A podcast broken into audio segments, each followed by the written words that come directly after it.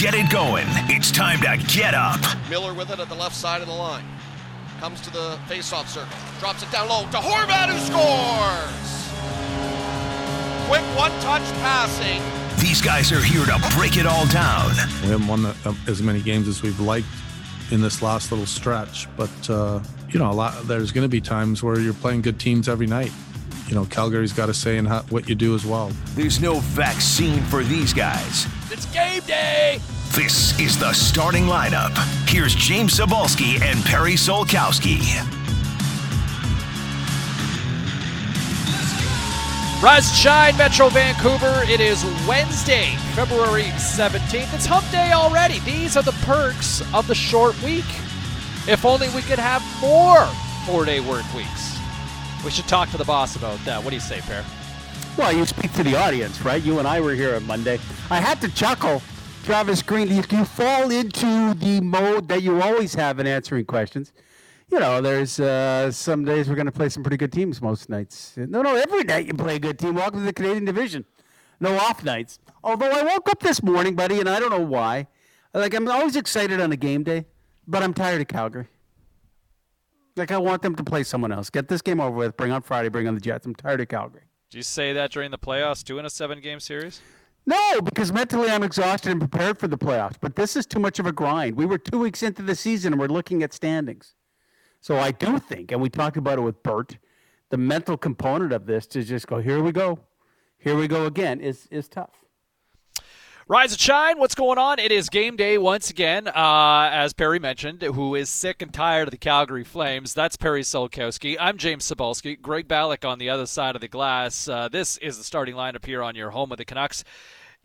Sportsnet six fifty, got a clean sheet of ice for the Canucks uh, as they have lost seven of their last eight games. Uh, lots to get to over the next uh, three hours here on the show. Your Canucks commute coming up uh, at eight o'clock. Uh, we'll get to that. Uh, we'll talk to. Uh, we'll head to Calgary and uh, check in with Haley Sylvan from The Athletic, uh, who covers the Calgary Flames. Uh, also, um, Seaball says coming your way a little earlier this morning than uh, than normal. Uh, because and uh, Ed Jovanovski, those of you who are looking for Ed, Eddie. Eddie had something come up today, so Eddie will not join us at seven o'clock as he normally does. Uh, so, yeah, there you go. We're off to a wonderful start this morning here. it's, it's, the, the last fifteen minutes have been like, huh? What's going on? Oh, everything's flying in all over the place, some technical issues. Uh, but the fact is game day. You know what, though? When you just uh, say casually, Canucks have lost seven out of the last eight, that hurts. I go, yeah. yeah. I think you try and get in. We'll hear from Travis Green. You you try and pick apart the positives, right? And there have been a lot of positives. We talked about, you know, if you go the amount of periods they've played Calgary, they've been the better team for the majority of it. But the fact is, and the standings don't lie, seven of their last eight, man. And uh, it, it, as short and as quick as the trip is, you got to you got to pocket two points and come back and still have some confidence, which I was surprised in listening to them yesterday. You just get the sense they do believe. There's a, you know, the way they talk, Pettersson, Hughes, they believe they're a better team as they got on that plane yesterday. Well, they've played well for the last four games, right? And this is the one thing that if you're looking for a trend, the encouraging sign is that this team has probably dictated the tempo and the pace of games for essentially four straight now, right? You go back to the game last Monday against the Toronto Maple Leafs. You know, there they were, the better team through forty minutes, and then the Leafs kind of flipped the switch, and boom, Leafs uh, Leafs go on to, to beat the Canucks. Um, but I guess if you're looking for a moral win at, for something during the, the Canucks struggles, I think you find that. Then you look at the game against the Flames, the first game. Canucks were the better team. Jacob Markstrom, the difference in that one, and the Flames win that one. And then the Canucks finally, they, they scratch and they claw, and they finally deliver a win last Saturday. So they're the better team in three straight.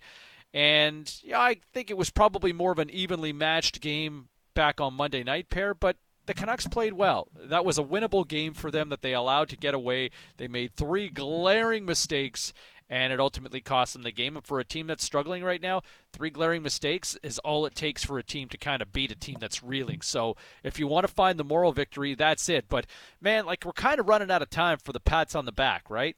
You know, you pick up a point. If you pick up a point, though, tonight, or or you win tonight against the Flames, that's five points and eight in that series against Calgary, right? But I don't think you can allow Calgary to get a point. You know, I think you can salvage this series if you win this tonight, but it's also one of those, like, you can't allow the Flames to pick up a loser point here. So that's how I kind of see things playing out with, we kind of went into this series thinking the Canucks need to win three of four to have a shot to get back into this thing. Obviously, that's not happening. But if you pick up five out of eight points in the four-game set with the Flames and limit them, right? I mean, Calgary's already got four points in this series. They've got four out of six points. Like, Calgary shouldn't have won that game the other night. You're at home. You're up two nothing. You got to close out that first period. Take care of business. You know, Virtanen clears that puck at the end of the first period out of his own end, hangs on to it for too long, and Calgary gets back into it, right?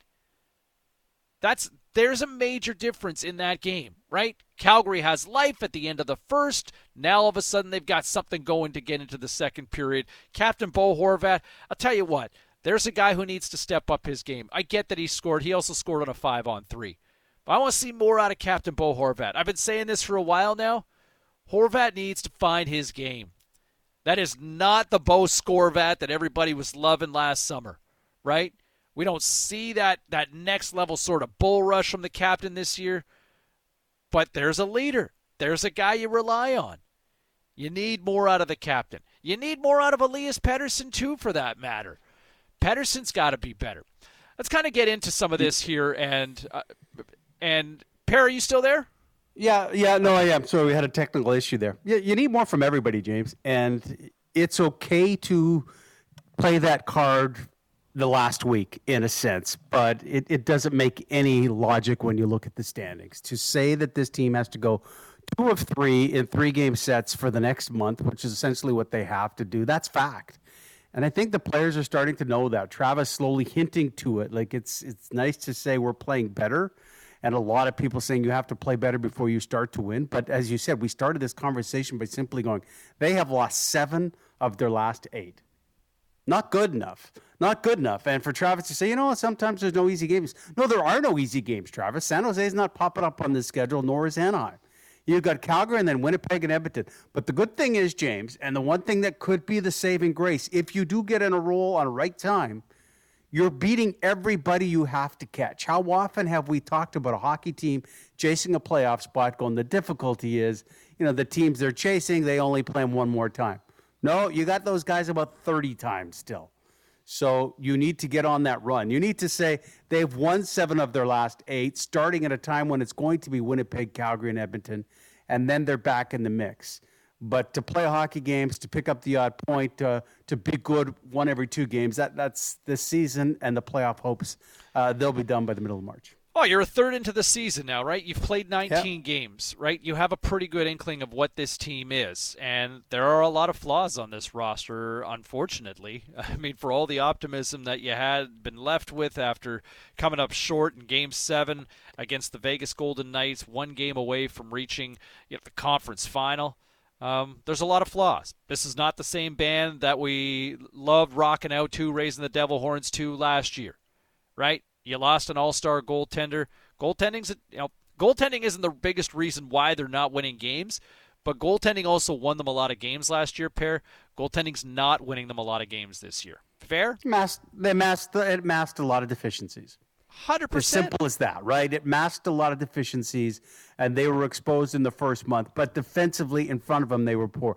They were a better defensive team when they got to the bubble. They did some things, and they were better because it, you know, it was Thatcher Demko. And, and, you know, we can remember in that Minnesota series, I remember a conversation we had, and, and Corey Hirsch had joined us and said, let's be honest, they've won some hockey games, and Markstrom hasn't been great yet in the playoffs. He'll steal him a game or two, in which he did, but they played better defensively. They, they were so erratic for the first month. Yeah, they fixed that, but you dug the hole. You dug the hole, and, and to, to throw that rope and save you and allow you to climb out of it, it can't just be we're playing better hockey games and we're the better team in two of the three periods and we leave with nothing. So that attitude has to change. Like, yeah, we're getting better. Unless unless it's the long vision. We often said one step back to go two steps forward, and this could be that step back. Because I'll say this, and it just makes sense. The level of competition will not be this good next year. So if you're making all your mistakes now, if you're ironing out your problems now, things will be easier to get into the postseason next year. But deal with the here and now. You got to be better. six fifty, six fifty is our Dunbar Lumber text line, always open for business. At Sportsnet six fifty is where you can also always find us on Twitter and Instagram as well.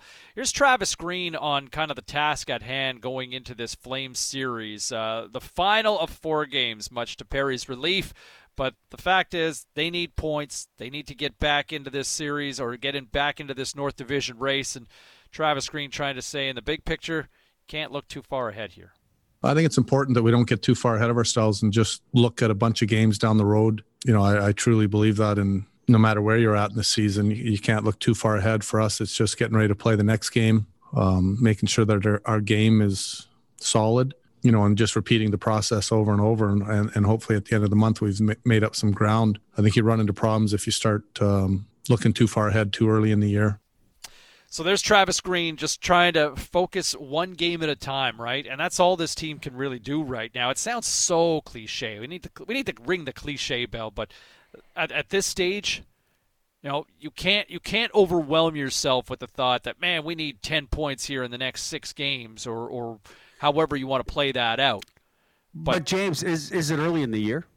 Like no, it's said, not, he's a third, man. He's no. a third of the way through the season. It may seem like it. But no, you're a third of the way of the season. This is like game twenty-seven of the N H L regular season. If everything was normal, you're you're already into it mm-hmm. for three months. Uh, so I think that's part of it. You know, last year I just said you got to give an asterisk to whoever's going to win the Stanley Cup because of what they had to endure in the bubble. I don't know if this is any different this year because you had that bad slump. I don't know if you can get out of it, and and who knows what what's going on. I mean, the New Jersey Devils played their tenth game yesterday. You know, the Canucks are going to play the twentieth. It's crazy that teams in the N H L and games postponed because of weather now in Dallas yesterday, that it's that askew, that some can play so much hockey and others so little, and yet they'll, they're still going after the same thing. But Travis Green's almost get, get out of that mentality. You know, it's too early in the game. No, it's not. You're a third of the way through. It's, you know, you're almost halfway through. It's not early anymore. There's got to be more urgency than just, you know, the process, we're playing better. Uh, absolutely. No, you've got to be better than what you've seen. Um, you know, the power play, you've got to capitalize. It's not as dynamic as it was. Hey, look, it was a top five unit last year. That's not the case now. Here's Quinn Hughes on trying to get a pulse of what these scuffles are here on the man advantage. You know, we got a lot of good players on the unit, and I think everyone's confident, and we know what to do. And obviously last game would have been nice to capitalize on one of those power plays and help the team. But, um, you know, sometimes it just doesn't go like that. And uh, for us, I think we're staying confident. And, you know, we definitely have the talent to to get back to where we were last year. And I think that's what we're trying to do. And it's also harder this year with just, you know, playing a team four times in a row. They're going to make adjustments, and we're just going to have to do that too. See, that's why. That's why you're tired of the Flames, right? Because teams have made adjustments against the home team. That's why the Canucks are struggling. You don't like all these, you know, return legs. I know I'm sick of Calgary. I'm tired of it. But that's that's fact, isn't it?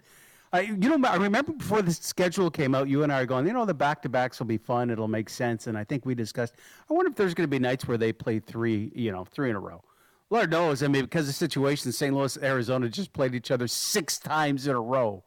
Uh, you know what? I don't know. I, I can handle three. The fourth game I kind of get tired of. I know you're in a different rink. It'll be different. But I believe that's part of it, you know, the ability to know how to make the adjustments. Maybe there should be more heat on the coaching staff. The subtle tweaks, what have you done?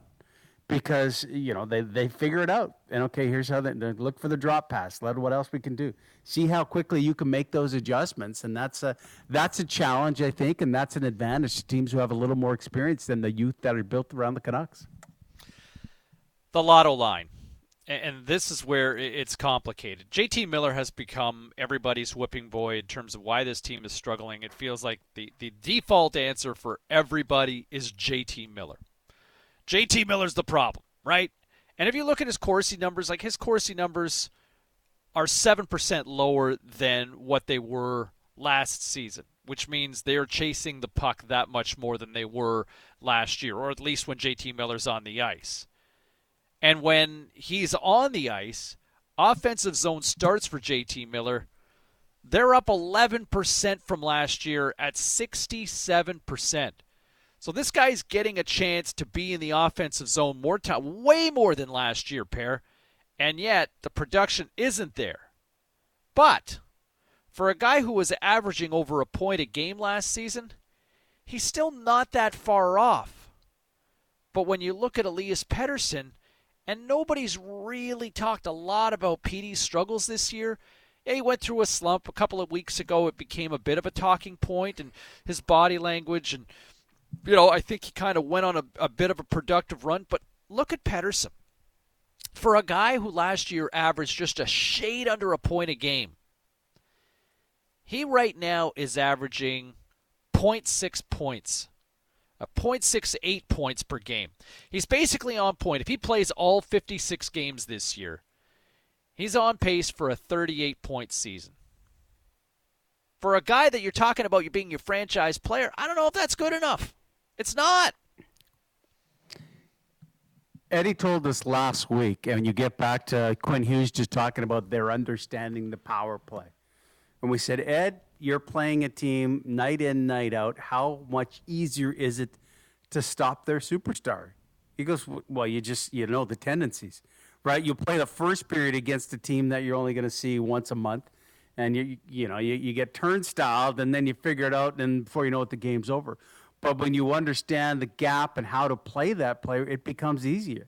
And I think that's what's happened with Petey. Also now, as the lotto line said as the season started, you know, we think we're number one line. We're going to see it. So that's what you're putting up against. You know, you're not worried about Bo Horvat and Tanner Pearson. You're petting your desk D-men who are playing big minutes. We're seeing it here with Hughes and Myers. I think we were talking about Bo and Byram, who was pushing twenty-five the other day. It's it's been that kind of situation. I'll say this, and I just want to get to Miller. You started talking about him. I read an article out of Minnesota yesterday. Foligno's quoted in it. And maybe this is something as fans you just don't think of. He talked about players who are on the COVID protocol list, whether they've had it or they were near someone, and he just said mentally to be singled out like that. He goes, it's really tough. And, you know, you you know you've, you've done nothing wrong, but maybe somehow, some way. And he said, I don't know if people understand the mental aspect of going, hey, finger pointing at you. Never thought of it like that. And J T. Miller, you know, disappeared for the first couple of weeks, his fault or not, Jordy Benz. But maybe there was something to that. That being said, that's all behind you. You're the best line on this team. You think you're the best line in hockey. Those numbers, you got to fight through it, James. I agree. They've got to be better. Plazzi texting in at six fifty, six fifty. I, I mean, look, Petey, Miller, not the only ones. Plazzi texting in saying, my worst pick ever is Zibanejad. Only three points this season in fourteen yeah. games. Right? And for all that conversation, you know, and there's Panarin still well over a point a game, and yet it is just not clicking for Zibanejad so far with the New York Rangers, right? And, I mean, I guess at the same time, like Alex Lafreniere, and for all the hype of this guy's had for the last, what, two years being the first overall pick, he's got one goal mm-hmm. in fourteen games. Niels Höglander, a lot of people have loved what he's done here so far, Pear. Um, and you know what? He's noticeable every night. But he's also gone pointless in six straight games now. And for a guy who's in your top six in scoring, you'd still like to see a little more offense. You just like to see him hit the net when he comes flying in and just whistles that puck. And it's like, that's great. Now maybe can we just kind of hone in on maybe the same province of British Columbia where we can put the puck on the net now? Well, here, but here's what Travis Green had to say. And you know what? This is as simple. This to me was like a coach talking about a fourteen or fifteen-year-old. Here's what Green had to say when asked about Höglander and what he's done in the last month. Man, he just seems to have a smile on his face every day he comes to the rink. He seems to be in pretty good spirits so far. His play would indicate that he's having fun. He's just a hockey player that loves coming to the rink and playing. Uh, he's got a lot of qualities that we talk about, uh, that we look for in a Canuck. You know, he's an exciting young player. Isn't that simple? Like he has fun. Where when you look at Petey and it's not working, it's all oh, got to look to the heavens. We heard J T. Miller react audibly when he was struggling back then. But Höglander takes a puck in the face. He's cut. He's all right now. I really look like a North American hockey player. There's something to be said, and I guess it just, how do you still enjoy what you're doing when you're losing? This kid loves the fact that, guess what, man? I am in the N H L. Win or lose, he goes out every shift and tries to do something. I hope that's a little more contagious because this young group feels like the weight of expectation has taken away some of the fun for them. All right, twenty minutes after six o'clock here on this uh, Wednesday morning. It is game day, Canucks and the Flames. Puck drop seven o'clock tonight. Pre-game show starting at five here on Sportsnet six fifty. It's a little bit earlier this morning, but let's do this. It's time for Seaball Says. He may not be right, but he says it with confidence anyway. I need all of you to stop what you're doing and listen. Seaball Says on Sportsnet six fifty.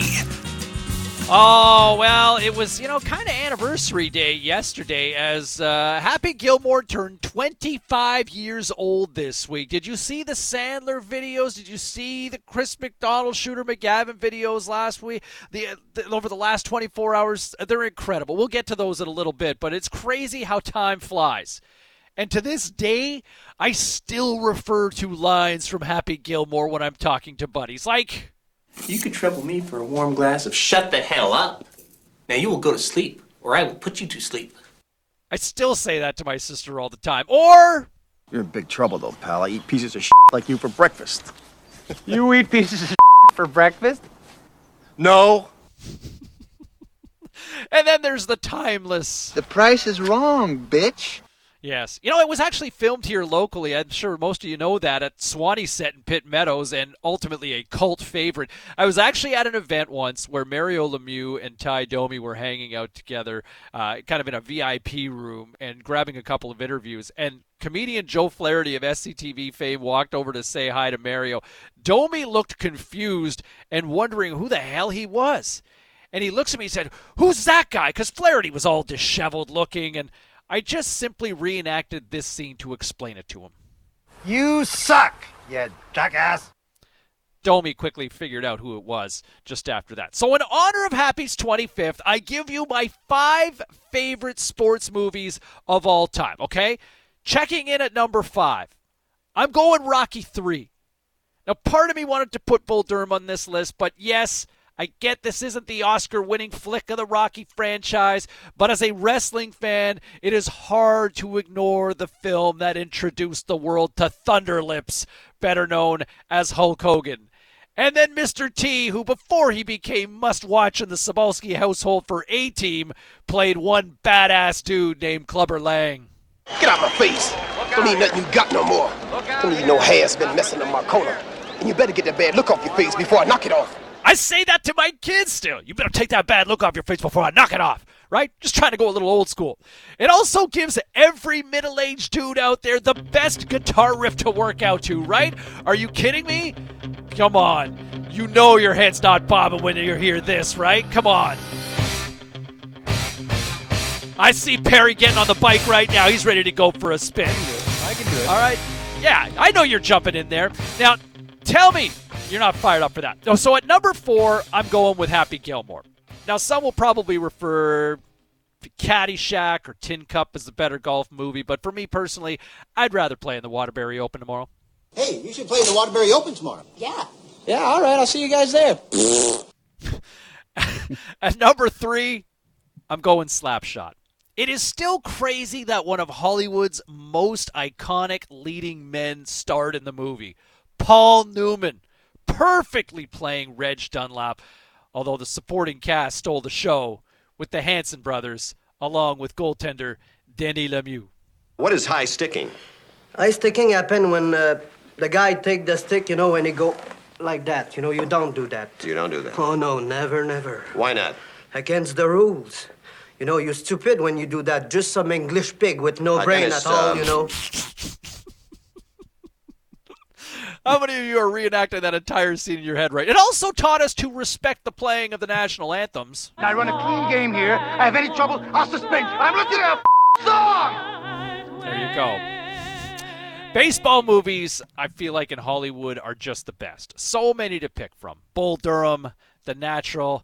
But I'm going with nineteen eighty-nine's comedy with Willie Mays Hayes, Rick Wild Thing Vaughn in Major League. Vaughn into the windup in his first offering. Just a bit outside. He tried the corner and missed. Now, the best lines are loaded with just perfectly placed swearing, but we also learned along the way that it is very bad, very bad to drink Joe Boo's rum. And at number one, it's a Hoops film for me. And it's another Wesley Snipes film at that. hustling on the courts, Sid mm. and Billy debating who could hear Jimmy, and inspiring me to go to Sizzler the first time I went to California. It's white men can't jump. Oh, man, shut your anorexic, malnutrition, tapeworm having, overdose, Dick Gregory, Bahamian diet drinking ass up. Leave me alone. Shout out to the insanely gorgeous Rosie Perez at the time there, too. Ball scenes were great. Culturally, it nailed the time perfectly in the early nineties. Now, director Ron Shelton had more acclaim with Bull Durham, but give me this street ball classic as my all-time favorite. So happy anniversary, Happy Gilmore, and thank you for inspiring one fun-ass trip down memory lane this morning. Yeah, it was fun. We'll play the clip from Adam from Shooter Gilmore a little bit later on in P S P S. I, Happy Gilmore, to me, is not a top five movie. That's our question for you. A lot of submissions in. Slapshot's always getting it. Caddyshack uh, is one there as well. But it, uh, my top, I'm not going to go to my, I'll, I'll get into it later on. But simply to me, when you say best sports movie, it's Rocky. And I know you broke it down to Rocky three, but to watch the first ever Rocky and just see the inspiration. Everybody loves the story, right? The rags to riches story. When you can spin off the number that they've done and now Creed, it's the best sports movie, period. But, boy, Happy Gilmore to those lines. That's the beauty of it. If you can find a movie that is still part of your generation, and as you said about that Ty Domi, you say something, oh, yeah, that's where I know him from. Uh, and, and I remember the first time going to Swanee, said, oh, that's Happy Gilmore, yeah. And anytime you drive to Whistler, Uh, there's that par three, Happy Gilmore. So it's all there. twenty-five years of success for Adam Sandler. There you go. Uh, six fifty, six fifty, Dunbar Lumber text line. Love to hear from you. Your favorite sports movies of all time. Join the conversation. We'll share some of them over the course of the morning. We'll get more from Perry coming up with No B S, just straight up P S coming up at six forty-five. And round number two this week between the Leafs and the Sens goes down later on today. How about that epic fail for the Leafs? Oh, you know you were chuckling seeing that play out as the Senators came back from five one deficit. Can they do it again? Well, head to the nation's capital. Check in with Ian Mendes next, right here on your home of the Canucks. It's game day here on Sportsnet six fifty. Welcome to the starting lineup with James Cybulski and Perry Solkowski on the official home of the Canucks, Sportsnet six fifty. six thirty-two here on this Wednesday morning. It is game day. Canucks and the Flames, round number four, the final uh, game of this four-game series. Uh, Canucks hoping for at least a split, if nothing else, uh, at the Saddledome tonight. Uh, pre-game show starts at five o'clock. Puck drop with Joey Kenward and Corey Hirsch coming your way at seven o'clock. James Cybulski, Perry Solkowski, uh, all Canadian teams except for the Montreal Canadiens in action uh, tonight, pair, including uh, round two between the Senators and the Leafs after one crazy finish back on Monday night that saw the Leafs up five one and allowed that one to get away from them as the Senators come back with five unanswered to win it six five in overtime back on Monday night. And suddenly, the Ottawa Senators have a two-game win streak. As pointed out to us uh, by a, uh, a caller yesterday, that, uh, you know, you take away that Ottawa series against Vancouver, they've got the same amount of wins as the Canucks do, which is is crazy to think of. And also the fact that you, you go, all right, um, how much disrespect did Ottawa get? We're going to talk to Ian Mendes and say, hey, the Leafs blew it, the Leafs blew it, which they did. But hey, give that plucky Senators team. Now they're playing like many expected them to when everything started, that they would be able to fight, compete, and upset. They've beaten Montreal. They've beaten Toronto. And maybe the Canucks got them at their very worst, which be thankful for that.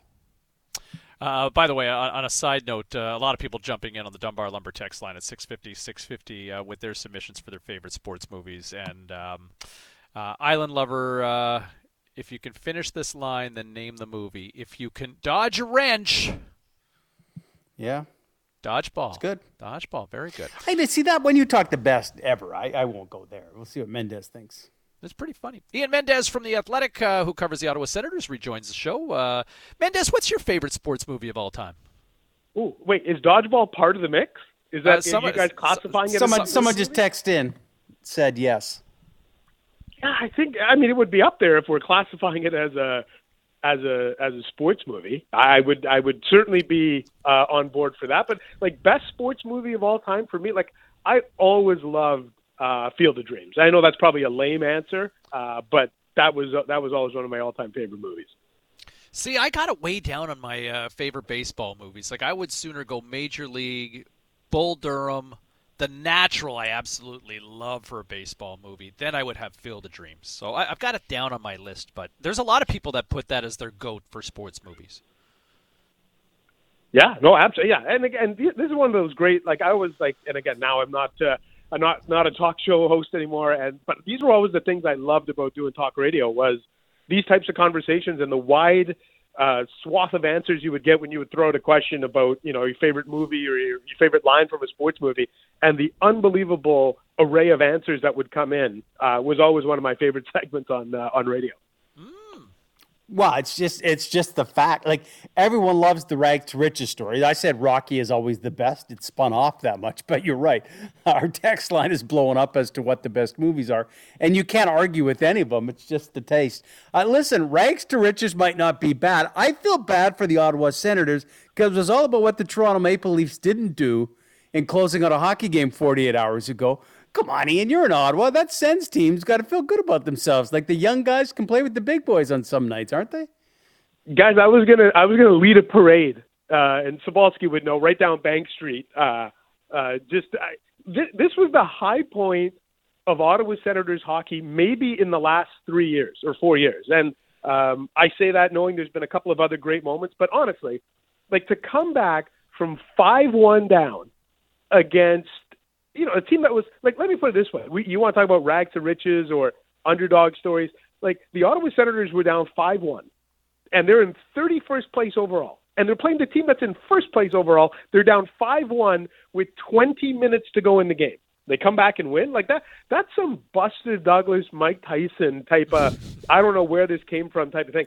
So, look, I, I understand. If you're uh, Sheldon Keefe, you're the Toronto Maple Leafs, you're going to take ownership and you're going to say, you know, we let them back in the game. And I get that. But for Ottawa to do that, it's huge. It doesn't matter. They play again tonight and they play again tomorrow night. The Leafs could wax them four one, five one in both games, whatever. No one's going to remember that. You will always remember, like, this is almost, it's not quite losing to David Ayers, the Zamboni driver, and it's certainly not uh, losing uh, four one to, to Boston. But it certainly is another chapter in that uh, storied, you know, collapsing history of the Toronto Maple Leafs. And for Ottawa to be the author of that chapter after so many years of being on the opposite end of that uh, narrative, it was such a delicious uh, ending for the Ottawa Senators and their fan base. And when you're sitting in last place overall, you got to sink your claws and uh, teeth into any little thing you can get. And this was this was pretty good for this market. Yeah, no, I mean, that, like, just to kind of see that, and, and what a what a rallying point for a young core that's kind of taken their licks here so far this season. Ian Mendes with us here on Sportsnet six fifty. Mendes, though, if you look at the trend here over the last, what, two weeks or so, Ottawa's been in it. Like, is it is it goaltending that has suddenly flipped the switch here for this team? But you look at the results, they've won two straight, and if you go back right to the beginning of February, like, you know, they're losing games that are two one, three two, like, They're they're not lopsided affairs anymore. No, and I think if, if you go back and remember, and it feels like a lifetime ago, those three games, Senators, Canucks, where I think Vancouver outscored Ottawa sixteen to three. If it wasn't sixteen to three, it was something in that neighborhood. And goaltending was terrible for Ottawa. They had a little bit of Matt Murray, a little bit of Marcus Högberg, and it was bad. Like, the save percentages in those games for Ottawa was hovering around eight hundred. And I don't care who your offense is or what your deal is. You're not going to win You're not even going to win the nineteen eighties with eight hundred save percentage. So forget mm-hmm. about it in, in the here and the now. So absolutely, uh, you know, improved goaltending has been a, a huge factor. Matt Murray's been a bit banged up here the last two two games. If he doesn't play tonight, he'll play tomorrow. So that's been a huge factor. And then they've gotten some productivity from the guy that was the hero the other night in the in the overtime game against Toronto was Evgeni Dadonov. And it took Dadonov, it was almost like it, it's like a slow boil for him to get to, to where he is now. And he's a three-time twenty-five-goal scorer. Last three years, he scored twenty-five goals. And he came in here in the first twelve games, I think he had one goal. And we're all looking at each other like, this guy scored twenty-five goals? Maybe he just rode shotgun with Barkov and Huberdeau. And then the last four games, I think he's got four goals. He's been great. So you're starting to get some productivity from guys like Dadonov uh, and, and, and some good goaltending. And you're you're able to just at least punch a little bit above your weight, which is not what they were doing three weeks ago when they were really the embarrassment of the National Hockey League. Mm-hmm. they were. And I think the one thing, Ian, you can control, if you're not talented enough, and no matter who they line up against, I think they're tough to win that equation. You can outwork teams. And for the times that I've turned on and watched the Senators, remember a couple Saturdays ago against the Leafs, they're going, they're the better hockey team. They may not win this, but they're the better hockey team. Have they been outworking their opponent? Like, lately, yes. And that, again, but I think a lot of it, and you guys would know this too so well from your market, how much of the game is predicated on reliable, solid goaltending? Like, it just, I yeah. feel like when you have solid goaltending, it permeates a confidence amongst the skaters. And when you don't have it, I feel like players play a little bit nervous and you're like, oh, here we go. Like, you always have this thing in the back of your mind, like, here we go again. And I think that's where Ottawa was two weeks ago. And I think it even affected their, if you want to say work ethic or work habit, I think it's just human nature. When you feel like something bad is going to happen, you're going to play accordingly. But when you play with a ton of confidence and feeling like, hey, we got nothing to lose, which is what a team in thirty-first place in a rebuild should be doing, then you are going to be able, I think, to at least outwork your opponents. And certainly in the last twenty-one minutes or whatever of that game against Toronto, they outworked them, and they out they just outclassed them. And it's remarkable because the Maple Leafs are arguably in the conversation of the best three or four teams in the league to start, and yet you look at some of the things, like the Toronto fan base is really uh, nervous about this start, even though they were in first place overall. And I think Ottawa did a really good job of poking some holes into Uh, what the problems are with the Leafs. And the fact that Toronto fans will tell you, we don't bring our work boots enough. Um, and I know fans don't love hearing like, we just need to work harder and have, you know, uh, you know, bear down. Like, people don't love to hear that, but that was exactly what happened to Toronto on, on Monday night, where Ottawa just simply outworked them in the final twenty minutes of the game. Ian, nice to catch up. It is uh, it is way easier covering games when uh, when your team's in it as opposed to games when it's uh, six, seven, one. Uh, we've certainly uh, seen that trend over the last week or so, where they've kind of been in it uh, compared to getting blown out here on this side of the country, which is a whole other conversation. Nice to catch up again, sir, and uh, let's do it again real soon, okay? Yeah, sounds great. Have a great day, guys. Thanks, Ian. Thanks, right. Ian. Uh, Ian Mendes, uh, who covers the Ottawa Senators for The Athletic, uh, jumping in this morning, uh, weighing in with his thoughts. And, and you look at the trend. Look at the trend for the Senators here. So they look for their third straight victory tonight here, Pear. Um, but they've got wins over the Jets. They got a win over the Leafs. And look, they're they're going to they're like I feel like at the drop of the puck, it's going to be like that scene out of the movie Gladiator when Russell Crowe's like, at my command, unleash hell. I'm sure the Leafs are going to be salty come puck drop, and that first ten minutes going to be absolutely critical for the Sens to just simply buckle down and hang on. But the fact is, like, they're in it now. Like, they're, they've played really well. They've had one shortcoming over the last couple of weeks, but every night they're kind of in these one-goal games these days. That's what you want to see, progression. And that that's what people expected. Now, now, by the way, we usually make our picks at the end of the show, five to nine, try and make some people money. Last night I already gave up the goal and a half and took the Leafs because I'm with you going, you're not losing to them twice. But that's what was expected from the Ottawa Senators, that it would be nothing easy. I mean, maybe we don't put enough stock in the Canucks when the Sens came to town and some are going, this week may be destined to the franchise and where they're going to go, thinking, oh my goodness, if Ottawa takes this series, it'll be terrible. The Canucks get all three like they needed. I don't think that happens again to the Ottawa Senators. There's, there's just too much skill and, and effort. And if you put that in and you get some goaltending in Matt Murray, which I wouldn't want to bet the house on on a regular basis, it makes them better. And so that means there is absolutely no night off when it comes to the North Division, because the Sens are good enough now to knock off the best. It is game day here on Sportsnet six fifty, pregame show at five o'clock, puck drop at uh, seven o'clock later on this evening. What's coming up in a moment here, Per? What do you got for us? I'm telling you, it may be the most underrated but greatest achievement in sports ever. If you have never heard of it, stick around. It's unbelievable what this athlete did. It's not B S. It's P S on a game day on Sportsnet six fifty. He always tries to be ahead of the game. Perry was in front. Finding stories that matter, sort of. We call B S. You want answers. I want the truth. It's not B S, just P S with Perry Solkowski. six forty-nine on a game day. We've talked about it this morning, the top sports movies and the anniversary of Happy Gilmore. If you didn't see it, here's how it played out on social media were Shooter McGavin and Adam Sandler saying, hey, happy anniversary, everybody. Okay, it's been twenty-five years since I've done this. Let's see what happens. I'm scared. Shooter McGavin, this is for you. And I'm not lying to you, that is bad. And that went pretty well. You dead, Shooter. Nice drive, Gilmore. twenty-five years, huh? Let's see if it's uh, Shooter's tour. Check it out. Oh, yeah. It's all about the short game. Drive for show, putt for the dough. Money. Shooter. Still got it. Well, thank you to all the fans, and thank you to you, Adam Sandler. Yeah, why not thank them? You know, that movie, James, was made, of course, a lot of people know, shot here in Greater Vancouver. twelve million dollars was the budget twenty-five years ago, forty-one million dollars in the box office, and probably about one hundred million guys around the world that can quote from that movie. Yeah, Grizzly Adams had a beard. Grizzly Adams did have a beard. Yes.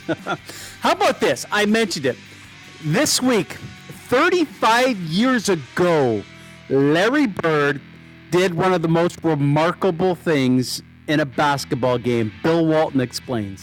Larry told all of us and the media, he said, tomorrow night's the last game of the trip. I'm going to play this one left-handed. Bird against Percy. Well, Bird's still down there. Wedman for Parrish against Bowie. Too far, Bird's there. sixteen points for Larry Bird in the first half. Larry Bird told everyone he was going to play the game left-handed. Against the Portland Trailblazers, he scored forty-seven points, pulled down fourteen rebounds, had eleven assists, all left-handed. He's right-handed, if you didn't know. When asked in the postgame, why did you do that? His answer was so Larry Bird, such an assassin. He said, I'm saving my right hand for the Lakers. That is cold, man. forty-seven with the left against Portland. Larry, man. Larry legend.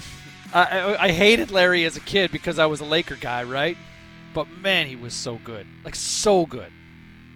Unbelievable that he thought he would do that. Finally, P S, not B S. I guess if you believe in your team and you have some cash, why not do this? Bradley Beal and the Wizards will get round two against their former teammate John Wall.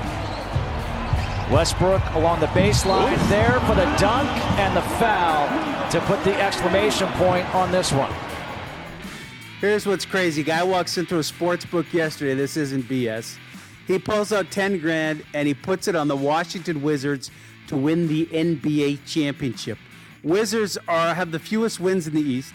Three games out of the last playoff spot, but there's five teams they have to pass just to get into the playoffs. His ten thousand dollars bet, his belief in his Washington Wizards, pays him five million dollars if they win. I appreciate that, man, but that is just throwing money away.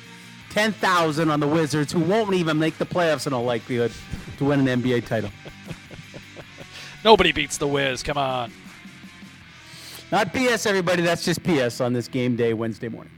All right, seven minutes to seven o'clock. It is game day, Canucks and Flames, round four. You ready for round four? Just think, they still got to play each other three more times after tonight. This is game six already that these two teams have played each other through the first. Uh, this will be game twenty for the Canucks on the schedule. We'll dive into it next right here on your home of the Canucks, Sportsnet six fifty. Let's get it going. It's time to get up. Miller with it at the left side of the line. Comes to the face-off circle. Drops it down low to Horvat, who scores! Quick one-touch passing. These guys are here to break it all down. We haven't won as many games as we've liked in this last little stretch, but, uh, you know, a lot. There's going to be times where you're playing good teams every night. You know, Calgary's got a say in how, what you do as well. There's no vaccine for these guys. It's game day! This is the starting lineup. Here's James Cybulski and Perry Solkowski. Seven o'clock, game day here in the city. Canucks and Flames closing out their four-game series pregame show. Five o'clock here on Sportsnet six fifty. Puck drop, seven o'clock, with Joey Kenward and Corey Hirsch. We're going to hear from Elliot Friedman here in just a couple of minutes. Uh, Sportsnet Hockey Insider weighing in on uh, a potential interesting dilemma for the Canucks. Should they continue to slide this season? What happens at the trade deadline? Uh, Elliot catching up with the boys from the program, uh, Andrew Walker and Satyar Shah yesterday. But uh, James Cybulski, Perry Solkowski, hour number two here, the starting lineup. Uh, pair, a lot of people jumping in this morning, um, weighing in uh, with yesterday marking the twenty-fifth anniversary of Happy Gilmore. A lot of people jumping in about you know, their favorite sports movie of all time. Jim and Ladner on the Dunbar Lumber text line at six fifty, six fifty. How about this one? Man, I... I I still well up any time I watch this movie, but Brian's Song with Billy D. Williams, oh, James Caan, uh, a story about Brian Piccolo and Gale Sayers from the Chicago Bears in the nineteen sixties. My God, just like the, the theme, the music in that movie, like just eyes just well up immediately you watch that movie.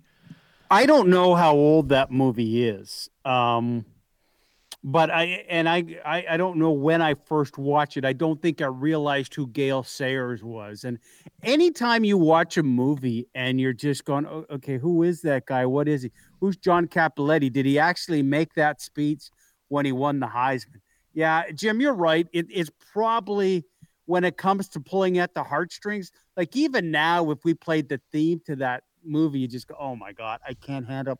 It's funny how subjective it is. And here on a game day, everyone wants to talk about their sports movies. I, I told you one yesterday, Seaball, and it's it's a terrible movie. And if someone has watched it, please text us. And maybe it's because I grew up and Spokane was kind of the American channel you had, and that's where the movie was filmed. But there's a movie with Matthew Modine, and, and uh, Madonna was in it. Mm-hmm. And, and I don't know if, if Balak's got a lot of stuff going on, but maybe the reason I loved it was a little bit of Red Rider, but it's about a wrestler, right? And he's got to fight shoot, and Lunatic Fringe comes on, and he gets ready for the big fight. And to this day, you're talking how you talk to your buddies, and you've dropped lines. Like anytime one of us is in really good shape, you just go, what are you fighting shoot? And the whole thing, you may remember some athletes still have it now, but he used to wear the rubber suit to get in shape, right? And they have it. And Danny McManus, when he played in the C F L, that movie was on. I said, man, where do you get that jacket? Because N F L quarterbacks and C F L quarterbacks, they just wear it. Easy way to warm up. It's probably not healthy for you. Your body doesn't breathe.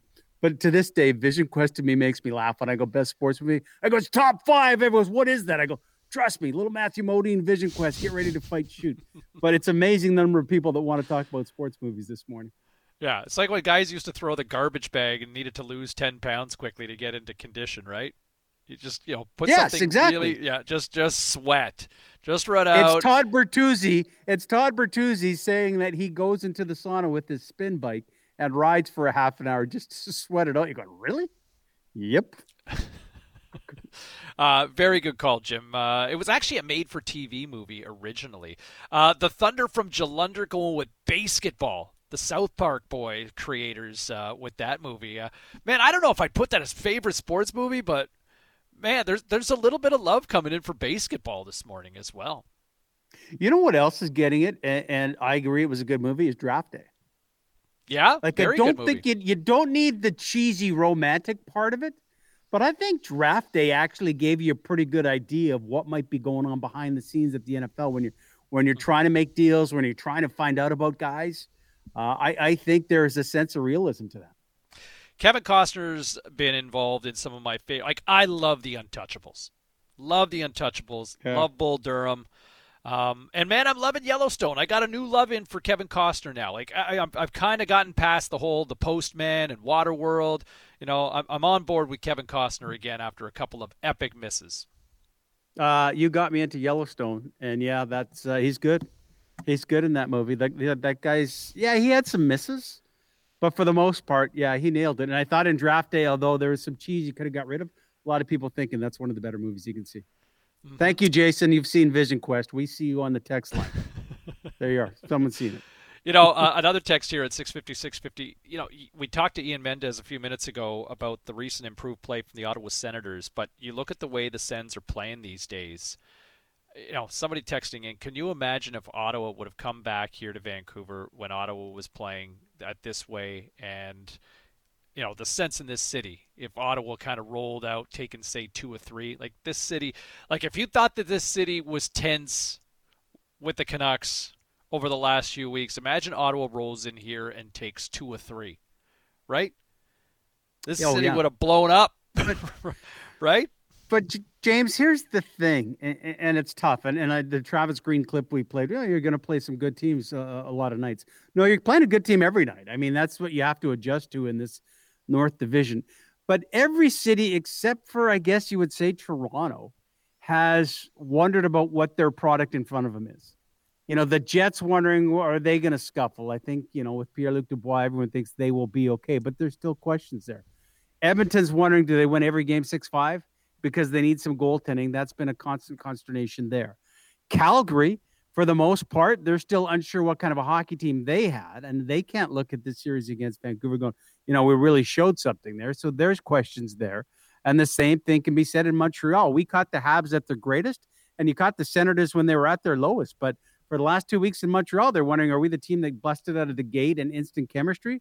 Are we the team that's fighting it a little bit more? So I think each market has had their questions. I think the only thing is the questions the Canucks have had have lasted a lot longer um, than we anticipated, and they started right out of the gate. Like, there was never that shining moment to go, get back to how you were playing early on in the season. Go, like, are you ever going to play well? And as you mentioned, they've lost seven of their past eight, and we try and gloss it over. They played really well in the last four and probably been the better team. I guess so, but that doesn't matter if if the end result is you've lost, and they've lost that many hockey games. Win in Calgary tonight, come back with two points, see what you can do with this next homestand. But you're losing ground. And Travis Green goes, you know, it's early in the season, don't panic. No, no, you're a third of the way through the season. This is like game twenty-eight if it was normal.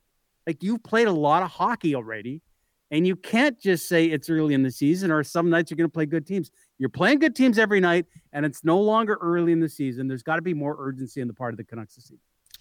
Elliot Friedman joined uh, the program last night, our Sportsnet Hockey Insider, and weighed in. You know, if this trend continues, and right now, let's face it, the Canucks are on the outside looking in for a potential playoff spot in the North Division, or the Gord Downie Division, if you will.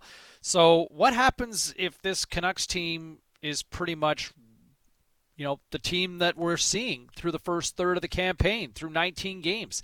If this trend continues, what happens, say, oh, I don't know, April twelfth, N H L trade deadline? What happens then? What is management to do? Here's what Elliot and Sat and Walks had to say yesterday on that potential idea. I thought this year, I didn't think they'd be winning the Canadian division, but I thought they'd be better than this, okay? Mm-hmm. I thought they would be ahead of, you know, where they are.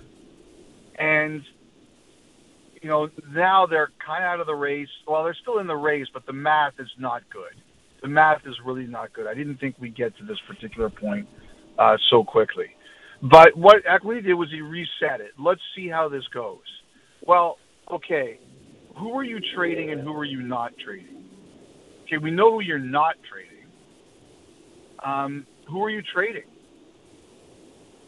I think it's only guys like, essentially, to me, there's it's essentially one guy that has value as a rental, and that's Tanner Pearson. And it comes down to whether they want to keep him or not. Like, he is the one guy. Perhaps Brandon Sutter, but that doesn't move the needle, really. You're talking about a depth forward.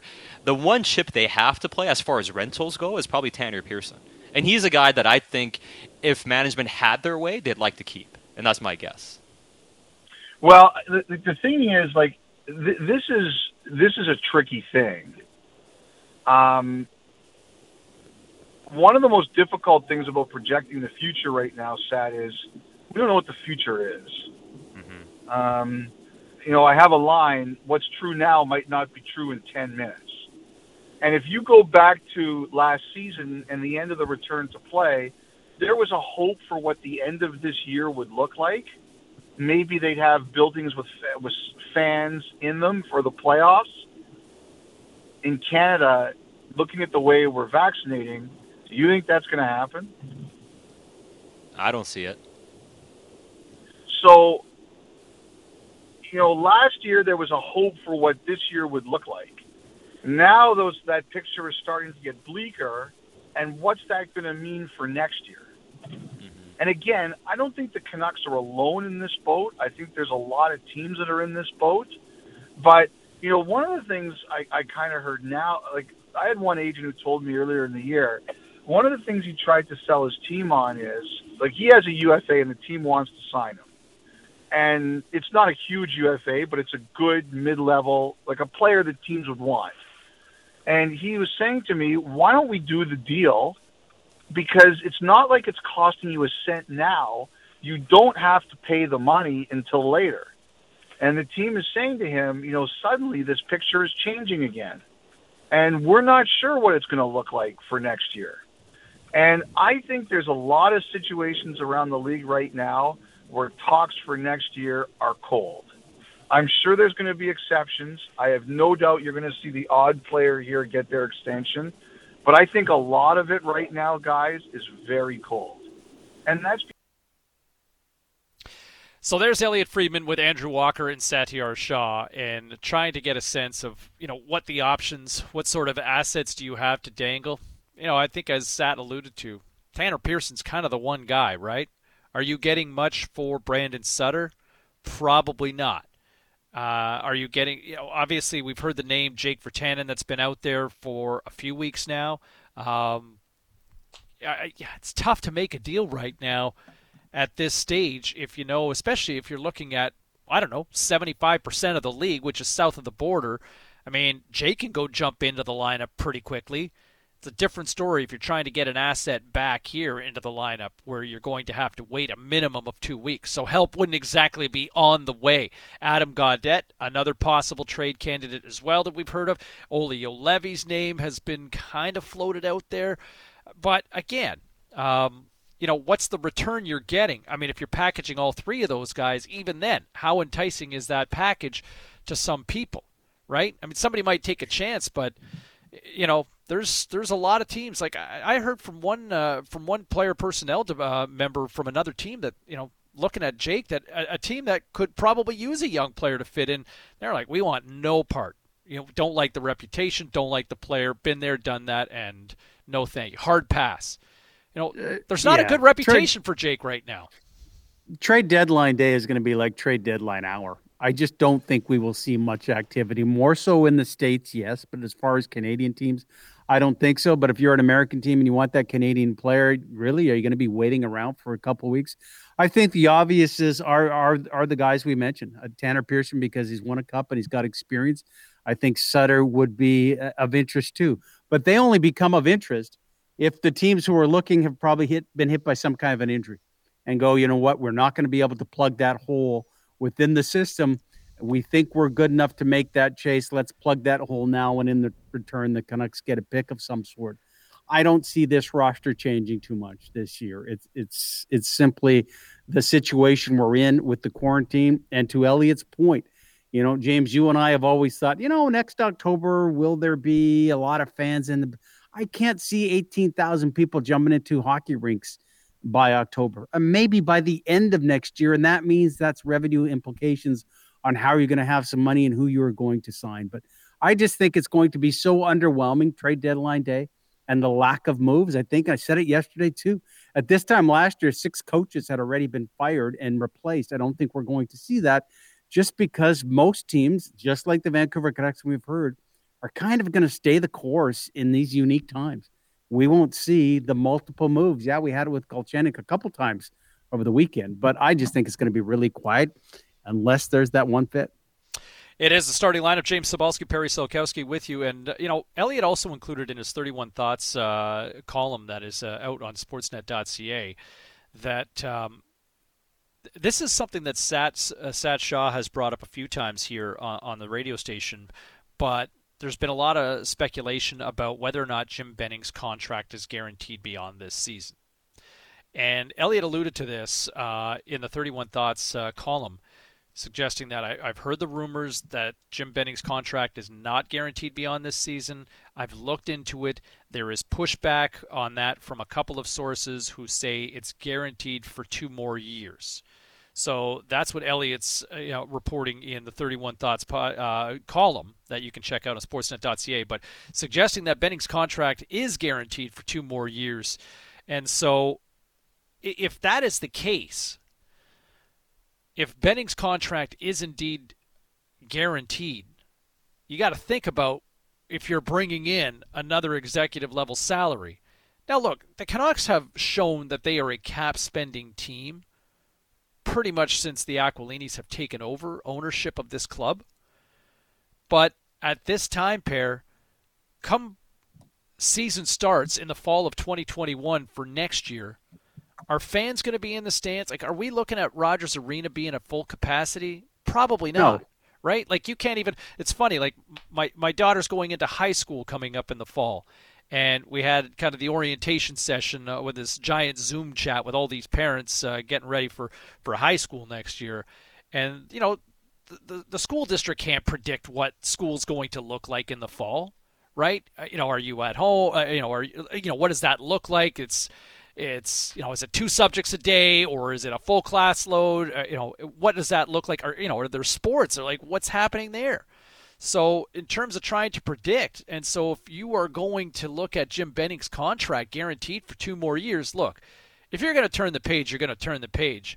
But when you're the one who's signing the checks and having to bring in another salary, paying somebody a million dollars on top of paying somebody to go away for a million dollars a year, man, at some point you kind of say, well, where's the return? Where's the money coming back? Because if half your gate revenue is not there available to you, that's a tough one to small, a swallow, right? A million bucks is still a million bucks, and I don't care how rich you are. If you're losing all that revenue, then uh, losing a million bucks sucks. Well, the value the value of the property you own doesn't go down. He's taken hits before, and I don't think Jim Benning and having to pay him out if he doesn't want him with his wheels with his hands on the wheel of this, he makes that decision. Um, game day today. Joey Kenward's calling the game as he has for the last couple of uh, games, uh, filling in for Brendan Batchelor. And Joe was up early this morning and joins us on the starting lineup. Joey, how are you? Good morning, fellas. How are you? Good, Joe. All right, just. Going over the best sports movies around. Um, it's a quick in and out trip to Calgary, but Travis Green, you know, talking about the process, Joe, and they have been better. You would agree, but they've won one game, seven of their last eight. Uh, is the talk of process and playing better and deserved a better fate over for this team? They got young blood to put in the lineup tonight. Rob, as in like Rob Lowe. From Youngblood, Patrick Swayze. God, he could he couldn't skate. Oh, how about Ke- how about Keanu Reeves as the goalie? As the goalie, yeah. I didn't realize yes. that until years later. I couldn't believe that guy could put pads on, let alone skate. Um, by the way, I wasn't a big fan of that movie for what it's worth. Uh, you know what? I, Vancouver, they've they've got to find a way to get results on the road right now, guys. I mean, in general, they've got to get points. No doubt. Like, pretty much the end of this series off, they've, they've got to get two points here. But the road has not been friendly to Vancouver to start this year. I know that sounds like Captain Obvious, but if they want to have at all any shot of getting into a playoff spot in this Canadian division, they've got to really, really make hay when playing away from Rogers Arena. They can't start any sooner than tonight at the Saddledome. Well, um, you've been kind of tracking uh, Niels Höglander and some of the numbers that he's put up. Give me a sense of, you know, from, from someone calling the game, you're dialed in. Give me your assessment of what you're seeing from the kid. I, I mean, my only nitpick is that you'd love to see a little more in the terms of the finish, but he's noticeable out there, Joe. Well, he, he leads all N H L rookies in shocks. He led the team the other night in the overtime loss to Calgary in both shots and shot attempts. You're right. It's one thing to be shooting the puck, but you've got to be able to finish. And that's the one thing that a lot of rookies do have an issue with at this level. Now, Canucks fans have been blessed the last couple of years when they've seen rookie forwards come in when they shoot. They've been able to get the red light turned on. Elias Pettersson, Brock Boeser have been able to do that the last couple of years. Not so much with Höglander yet, but if he keeps having the the – the mojo that he's got going right now, like, this looks like a guy well beyond his years playing at this level. He looks extremely confident on the ice. He looks extremely confident when he's got the puck. That's not always the case for rookies in this league. Yeah, I think it's just a matter of time before he starts to, to finish. And, and he's one of those guys, you might see him even in a, a more prominent role here. If he keeps going like this, uh, I think you're going to see him get more minutes. You might even see him get even more power play time. Uh, he's certainly one player they're not disappointed in. I think there's a lot of other guys on that team they'd like to see start shooting the puck a little bit more to hopefully be able to, to create more offense and to create more goals. One of them is J T Miller. Like, J T Miller's not shooting the puck this year. He's thirteenth on the team in shots. Like, there's there's four defensemen on this team that have more shots on goals than, than J T. Miller. Now, I, I will admit, like, the numbers might be skewed a little bit because he's played three less games than some of the other guys Still. who have played a full season. But how is that possible? How is that possible right now for a player like Miller, who led the team in scoring, was one of the team's leaders in shots on goal last year, provided in a he- healthy season?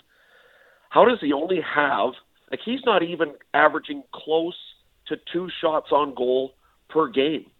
I, I find that just bizarre for a player of J T. Miller's talent, where he is on the depth chart, the opportunities he's getting as far as ice time on the power play.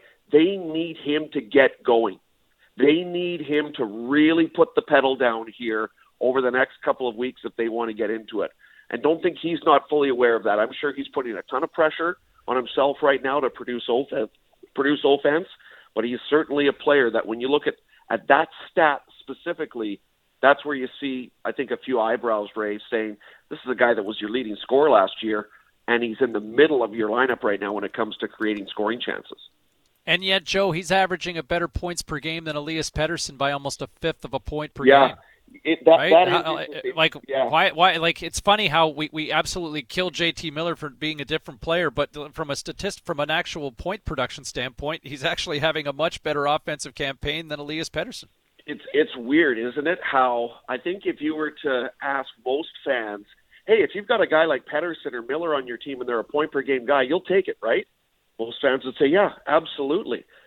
But then when you look at how the team has played and how some of those individuals have played on certain nights, are there other players in the league that are point-per-game players on your roster that are causing more frustration for a fan base? Maybe not, right? They, they obviously, it goes without saying, they need those guys to produce. They need those players to really be able to score more goals than what they have right now. And as often has been the case with that line, when they go, the team goes, and that team really needs to get going here over the next couple of weeks if they want to get back into the race. Better defensively, you think? Um, what they've shown, is that the one thing the last couple of weeks that as a unit uh, they've taken away? They still give up the odd man rush, but it was ridiculous in the first four weeks. Oh, no question. I mean, when you look at it, even, you know, it was magnified the other night, obviously, by the turnover by Nate Schmidt. Uh, that, that was just an absolute backbreaker of a goal when Dylan Dubé was credited for basically an own goal. You know, but, but prior to that, the, the defense pairings of Schmidt and Edler, uh, Bannon, Hughes, Myers, and Yolevy, like, pretty steady for four games in a row here. The team started great in these games.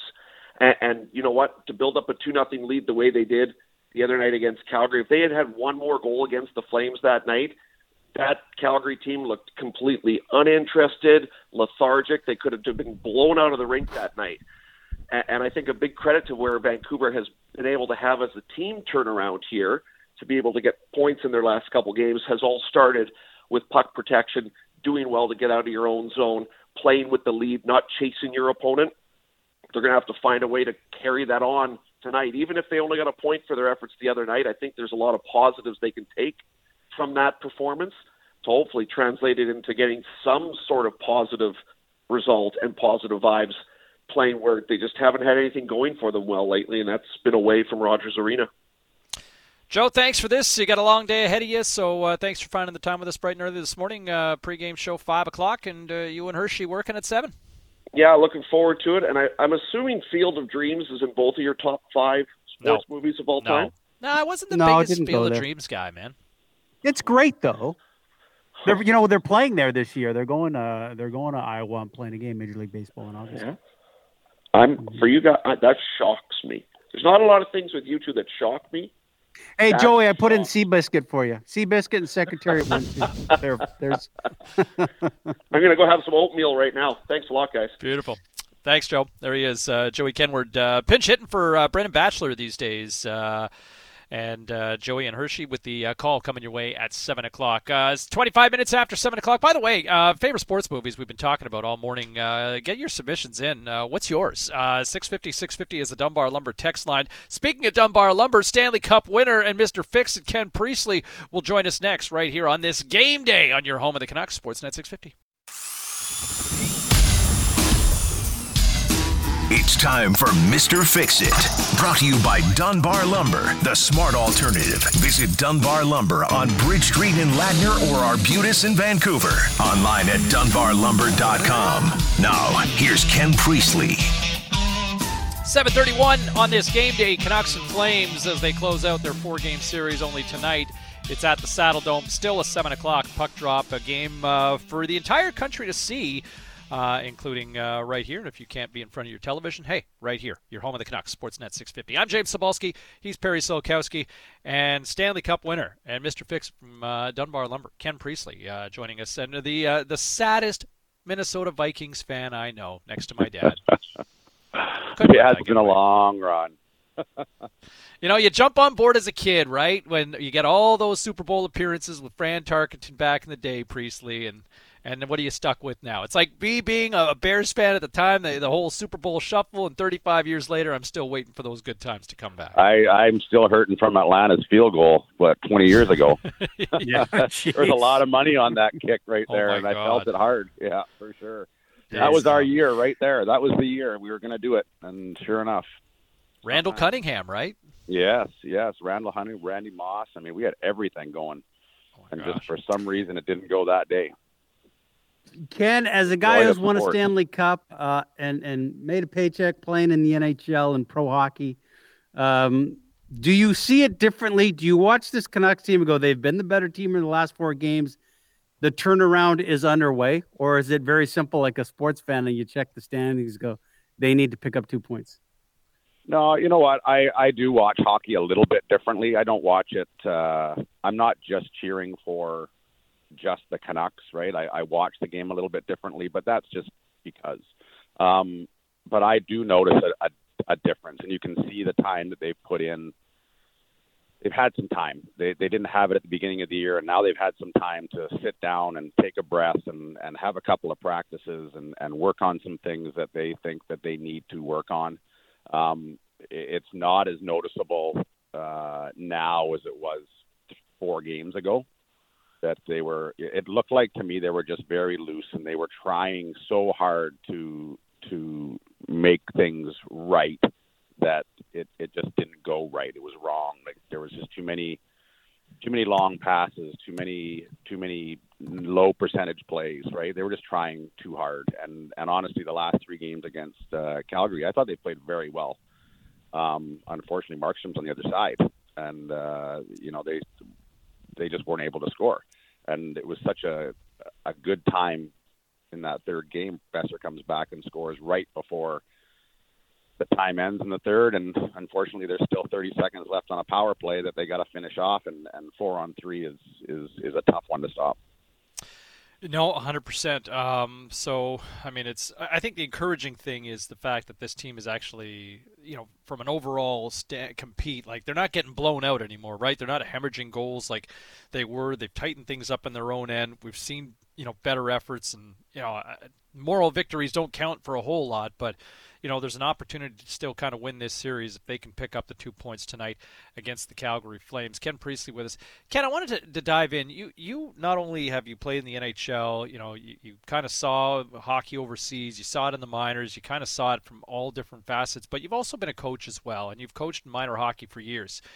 Elliot Friedman's got his latest thirty-one Thoughts podcast, and also with Jeff Merrick, but also the thirty-one Thoughts column, but kind of discusses what Merrick was kind of getting into uh, in this latest thirty-one Thoughts podcast, talking about the future of minor hockey and what might be happening uh, out east in the in the in the Greater Toronto Age Hockey League, where there is talk that Sam Gagner and John Tavares, who played for uh, minor hockey t- so, uh, team uh, the Toronto Marlboros, They've got a huge history. Jason Spezza, uh, the Hugh, you know, both Quinn and Jack Hughes played there. Connor McDavid, so a ton of rock stars coming through. But possibly that they would take over or be on the board for this minor hockey association here. To see, there's some thoughts about maybe other former players getting involved more in minor hockey with the big business it is. Where do you see the state of minor hockey nowadays? And, you know, there's some stories, man, parents paying an extra ten thousand to fifteen thousand dollars to guarantee kids ice time that we hear, you know, in Southern Ontario. Like, do you hear those nightmare stories out here? Uh, you hear them on the radio. You hear them on the rumors, right? I, I've never been witness to that. Um, so no one's bribed you. Nobody said, hey, listen, can you play my kid on the top line and give them the power play minutes, and I'll give you, here's five grand. I'd be coaching minor hockey full time. fair, fair. Screw the two by fours. Yeah. Right. Forget the lumber part of things. But uh, no, my, you know what? Minor hockey has been, has been trying to change and has been changing for a long time. It's just now that you're seeing names mentioned that, that, that players are getting involved in. And first off, it was junior teams, right? And I think uh, one of the first players that I ever played was Stu Barnes. I think he was part of Tri-Cities um, for a while there. I'm not one hundred percent mm-hmm. sure if he's still there, but they started getting involved in old junior teams that they played for. And it was just a way that they were investing their money and, and, and getting back uh, into the game after, because maybe they didn't, you know, maybe they weren't sure what they were going to do once they were finished their career. So this was a way to stay involved in hockey in, in some capacity. But minor hockey has been changing in the Lower Mainland for a while with, with the the academies and, uh, and and major midget, major bantams, and all these things. You're getting so many more opportunities for the elite player, as they call them, um, to go and play and, and show off their skills. And I think it's, it's, it's starting to affect the, just the minor hockey programs, because they're taking so many players away from those programs that, that it's almost, uh, it's, it's very limited to what, a, like South Delta Minor, for instance, is not a huge association. It's not small, but it's not huge. But if you start taking the cream of the crop off of every division, you'll start to see a more of a house league mentality, which not so bad, honestly. Sport in general, for me, if you're putting your kids in sport, whether it be soccer, softball, hockey, baseball, whatever it is, I think sports is excellent for young kids. I, I really do. I think it builds so much stuff, so much character, so much, you know, confidence that uh, that it only is going to benefit you going forward in life, in school, in life, all those things. But um, there's money to be made in sport, no question about it. And uh, you don't see these associations, or you don't see these programs popping up, because they're just wanting to give back time. And, um, you know, every parent, including myself at one time, wanted the best for your kids. There's no question about it. And, and, and you want your kid to be given every opportunity. Unfortunately, sometimes a second mortgage is a really tough thing to swallow when you're maybe not the cream of the crop, but um, you think that uh, your son or daughter is. Yeah. And Ken Hirsch, I, I, I won't give out any names, but I was in a conversation within the last three or four years with an academy, and getting a better feel for all of this. And I was shocked that, you know, they had expected a certain amount of numbers to be coming to come play with them. They hadn't reached that yet, but they were quite comfortable that they would, because they were still going to be open, and some of the bigger academies in the greater Vancouver area were about to have their cuts that weekend. And I'm saying, you're telling me that kids who are told they're not good enough to play for Club X, Mom and Dad will shell out twenty-five thousand dollars just to play for the next club and be in that league. And that's where I wonder if, I know it's money to be made, but I know they do it with soccer. Like, maybe the academies aren't necessary until you're, you're, you're ten or eleven, and play house hockey and just play with friends. Because I don't think you're going to lose it if you're not playing in an academy and you're already ten years old. You're good enough. You're good enough to play for as long as you want. Yeah, I, I believe that if you're a good enough player and playing in any league, any any team, growing up, that if if a, if if you're good enough, a scout will find you. I believe that. I don't uh, – there's enough knowledge in, in hockey uh, that's not in an academy or not in a major midget or major Bantam program that if you're a player, uh, someone will reach out, or at least you hope someone will reach out as a coach and say, hey, you know, this this young man here is a, is a fantastic player. How do we get him noticed? Maybe he just can't. His parents can't afford something, or they have multiple children and, and they want to be able to give equal opportunities to, to each of their kids, and they just can't afford to just put all into to to one of them. Um, you know, sports, again, as I said, it's it's a stepping stone for a lot of different things. And um, unfortunately, in my sort of uh, experiences, uh, the way that people scout now, like when I was scouted, you were put on a protected list of, I think it was sixty players. I might be wrong. It might be thirty players. And then, then you couldn't move. So the Victoria, or the Victoria Cougars protected me. And uh, and then at uh, at fifteen, I went to a training, a rookie camp in Tawasin of all places. Um, and then from that rookie camp, you go to main camp, and then main camp, you know, you you, you get put where you get put. Um, but now there's, I, I think some scouts, these tournaments are so big, these tournaments are so strong that uh, every single team in the in the tournament has at least one or two players, you would think, and that's where they're finding players now. So the, the travel for a scout is, is lesser in some ways, because all they're doing is gearing themselves up for what tournament they're going to go to. I mean, there's, there's a ton of tournaments in Alberta and Ontario that I think you could probably see every single player in, uh, in North America there. And um, whereas before you had to go to, you know, Prince George, you had to go to Spuzzum, you had to go to Tawasin, you had to go to Abbotsford, you had to go to all these local little tournaments that had five teams playing, hopefully to find that one gem. And um, it, it's a different world now. The, the hockey is, is, there's money driven in all the way from peewee, I think. And uh, everybody has these big starry eyes about my kid's going to play for the Canucks one day. And, and by all means, have those starry eyes. But uh, reality is uh, it, it it's probably not going to happen before it's going to happen. Ken, appreciate this, man. Nice to catch up. Uh, I, I think you hit the nail on the head, man. Money. Um, I remember talking, my my grandmother's ninety years old, and I said, "What's the what's the biggest difference that you've seen in your lifetime?" And and her answer to me was wealth. You know, we go back to a time when she was a kid and nobody had anything. Now it's multiple cars in every driveway, and the big pools, yeah, and the big house, and and we've seen this trickle down effect really in the last. You know, in this generation, particularly, and how it's impacted youth sports, right? You know, the the rise yeah, of the academies stick. And specialized training and, and all of it. Yeah, a hockey stick costs you three hundred and fifty bucks now. Well, that's it, right? Yeah, I mean, isn't that you something? know, I was I, yeah. I was excited about a red and white Titan, uh, you know, the Wayne Gretzky hey. stick when I was a kid, right? And and that was you know, and that was a big purchase for maybe twenty bucks at the time. Uh, yeah, the first time my dad ever bought me sticks, he bought me a dozen red and white Titans, and I think it cost him under a hundred bucks.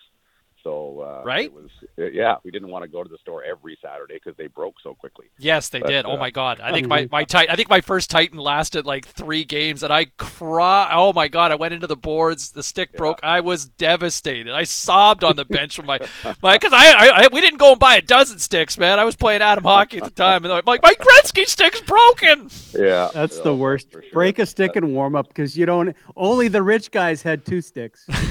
Yeah. Totally. Thanks, Ken. Yeah, no worries, guys. Take it easy. All right, there's uh, Ken Priestley uh, from Dunbar Lumber, uh, Mister Fix-It. By the way, visit Dunbar Lumber on Bridge Street in Ladner, uh, or Buda Street in Vancouver, or check them out online at dunbar lumber dot com. James, it's a, it, sorry, but it's amazing some of the texts that have come in just in that five-minute conversation. Someone saying, hey, man, I can tell you from one of the clubs I was at in Vancouver that a coach made up to fifteen thousand dollars by making sure kids were on teams. It has become oh. such crazy business. And uh, maybe you and I just can't relate to it, but I cannot even fathom. I mean, your kids play sports. My daughter did.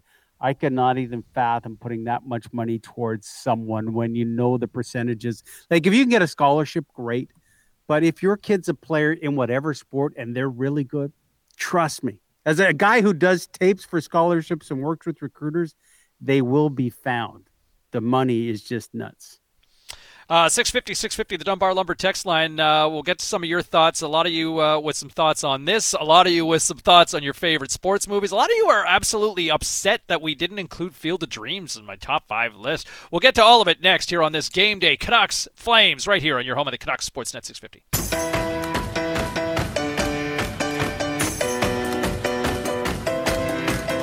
Now more of the starting lineup with James Cybulski and Perry Solkowski on Sportsnet six fifty. All right, seven fifty. Um, lots of people jumping in here on the Dunbar Lumber text line at six fifty, six fifty. James Cybulski, Perry Solkowski uh, kicking in. Where do you want to dive in here, Perry? Do you want to jump in on the minor hockey status, or do you want to dive in on favorite movies here, buddy? Well... There's a couple. Someone just said, Slater and Mission said Mystery Alaska is a great hockey movie, so that's both. Those you guys know, got paid to play hockey, and some coaches get paid to coach.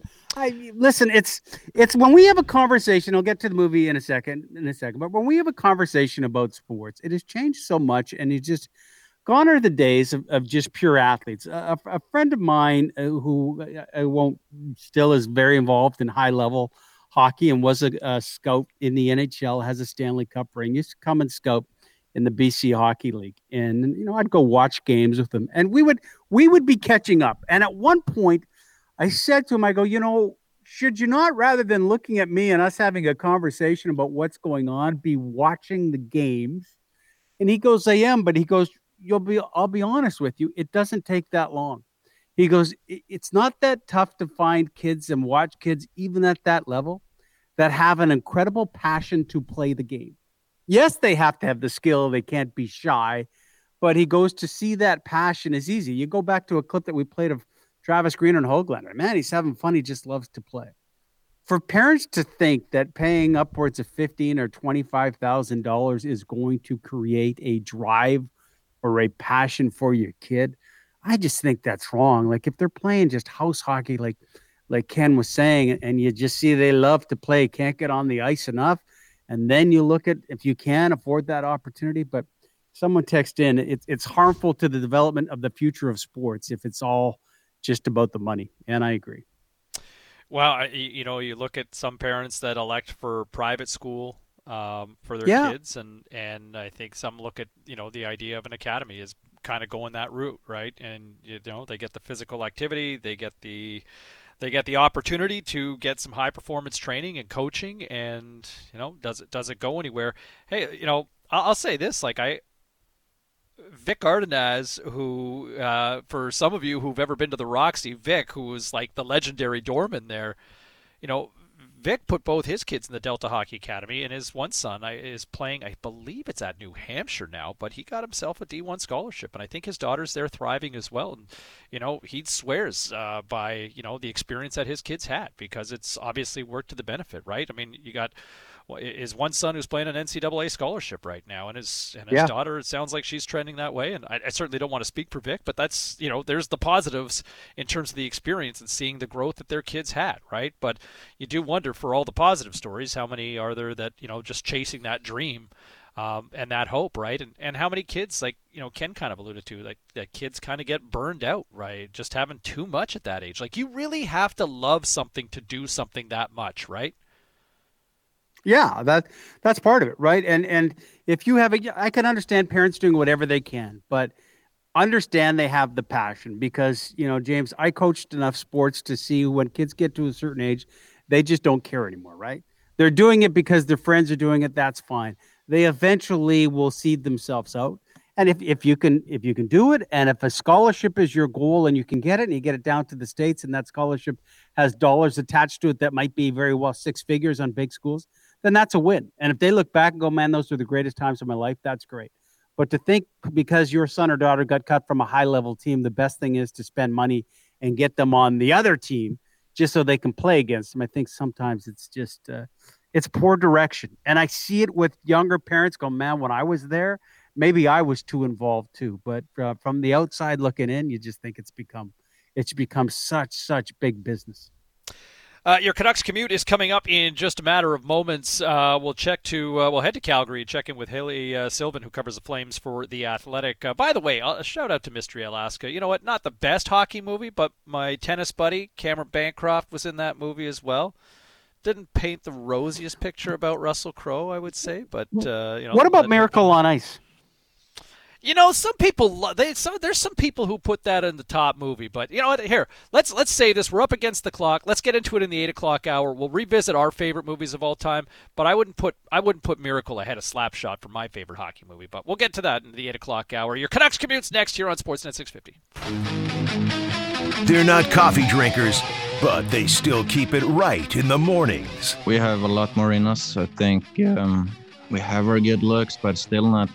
Uh, like the a lot of long shift in the offensive zone, I feel like. So, but I know what we're capable of. Uh, we're talking about it before every game, so I think just trying to find it as soon as possible. The Canuck commute on the starting lineup. Hour number three here on this Wednesday morning. It is game day with the Canucks and Flames, round number four of this four-game series. Uh, this hour of the starting lineup is a presentation of Surrey Honda. Visit Nasir and the gang located at uh, one fifty-second and Fraser Highway. Surrey Honda, where you'll find quality and community. James Cybulski, Perry Solkowski kicking it with you. And there's uh, Elias Pettersson on uh, knowing that the lotto line can be better. And... Pair, when, when they are clicking on all gears, man, they are in that conversation. Look, they're not the perfection line like we see out of Boston, but they're in the conversation of being one of the better lines in the National Hockey League, one of the best lines in hockey when they're clicking. I just don't know if we've seen that enough yet this year. And and the funny thing is, is maybe the weakest link of that line last year, or without question the weakest link of that line, has been arguably the best portion of that line this year, and that's Brock Boeser, who's in the discussion right now and chasing or flirting with the Rocket Richard Trophy with eleven goals already on the campaign. Thank you for clarifying that that P D clip was not a promo for the show. As I hear him say, uh, we've got a lot more in us, but we still have our good looks. And I thought, well, geez, that was nice of him to say something about our show. Your your point is well made, but let people be aware. For the last year, you and I have argued about Brock Boeser, and you had hit me with the, who is Brock Boeser? Is he a thirty-goal guy we saw in the rookie year? I was going, he's becoming a better hockey player. And in a way, James, I wonder if we can take this microcosm, and people have been texting in about, you know, realize how tough the, tough the competition is for the Canucks. In a way, are we seeing a better Brock Boeser? Because he was floundering a bit last year, couldn't find a line to play on it sometimes in the playoffs, going, Brock, you're not scoring, but how are you helping? And he still was learning the game, the two hundred foot game, more responsible defensively. He's healthier now, and I wonder if the struggles we're seeing with Petey, when, yeah, we've got a lot more in him, the struggles, in a sense, we are seeing with J T. Miller. Although he's playing, the expectations for J T. Miller from himself, and I think from this fan base, were greater, and I believe we're seeing the step backwards right now in hopes that we propel to these guys going, we will be better for what we are going through now. Petey, the lotto line, they're seeing the best demon that the other team has to offer, and those demon understand what their tendencies are now because they're seeing them for the fourth time tonight against Calgary. They'll be better for it, but you're right. Brock Boeser's been the, been the best player, the most consistent player, I think, on this hockey team all year long, and he's doing it at both ends of the ice. Well, the the, the shot seems to be there, right? But then even with the shot that seems to be seemingly back from a power play standpoint, why is Brock still parked in front of the net? Like, why is yeah. he still in that bumper spot? You know, if you want to tweak a power play that's kind of been misfiring, why not throw Brock in that spot where J T. Miller is right now and let him release that shot? I mean, the release seems to be back from that rookie campaign pair. That's where I would say, if you want to make a tweak, flip-flop that bumper spot. Put J T in front. He likes to throw in the sandpaper. Park him in front. He actually did a nice job creating that screen at, on that tying goal with seconds to spare in that third period that forced the overtime, right? Why not put Brock in that shooting role? If that shot is back, then let him release the beast. How far do we have to go before Quinn Hughes to remember the argument that we would have and here in Vancouver when Alex Edler was the top of the pyramid on the power play? And he would always look off Brock Boeser. And there would be actual uh, audio that the Canucks would shoot amongst themselves, and it would play, and Best like, pass me the puck. Like, pass me the puck. And then you thought, now he's got two options. You go one way to Petey, you go the other way to Boeser, you're fine. And and you're right. It's surprising that they went away from that. And I think J T. Miller has more muck, is bigger in front of the net. Unfortunately, you could grab people and go, okay, quickly set up the Canucks power play. And if you were said, you're Miller, you're Boeser, everyone would know exactly from a fan, okay, this is where I'm going. They need to mix it up a little bit more and, and get it going. It's been better of the last four or five games than it was to start the year. But I agree with you. Uh, shuffle it up a little bit. Put Boeser back there for the one-timer. He said without even being asked, listen, I'm healthier, and it's starting to show. And uh, I think there's there's a lot of people that wondered about Brock Boeser. Boeser for Dumba, Boeser for Dumba, let's do it. Right now, Brock Boeser, for the for the money he's getting paid, looks like he's a pretty good deal for the Vancouver Canucks. At this point in time, yeah, you've got one more season. I mean, he's on pace for a thirty-plus goal campaign in fifty-six games, which is pretty remarkable to see what he's doing. On the flip side, you know, J T. Miller's numbers, you know, down a bit, not not substantially, but down a bit from what he was averaging um, going back to, you know, last season where he was just over a point a game.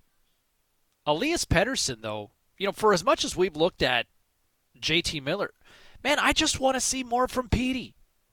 And I don't think that's wrong to say that we watched we watched the body language in the slump, but, you know, you look at the offensive production, you look at the conversation, and when we talk about Pettersson in this market, he is often thrown into that sort of discussion with, you know, whether it's fair or not, and I don't think it's there right now. But the McDavids and the Matthews and the McDavids, or sorry, the, the McKinnons, the Crosbys, the, this sort of, you know, elite franchise cornerstone player. And I think he has done some moment. He has had moments where, yeah, we've we've watched and go, man, this is the guy, this is the chosen one, right? And it's it almost feels like we're in that scene out of the movie The Matrix where Neo goes and talks to the Oracle. And it's like, you know what? Yeah, you're not the one, right? And and and is this the case right now where Pettersson's numbers, like his offensive production on a points per game basis right now, Pear, is down significantly compared to last year. He was just a shade under a point per game. Right now, he's about point six eight points per game this season.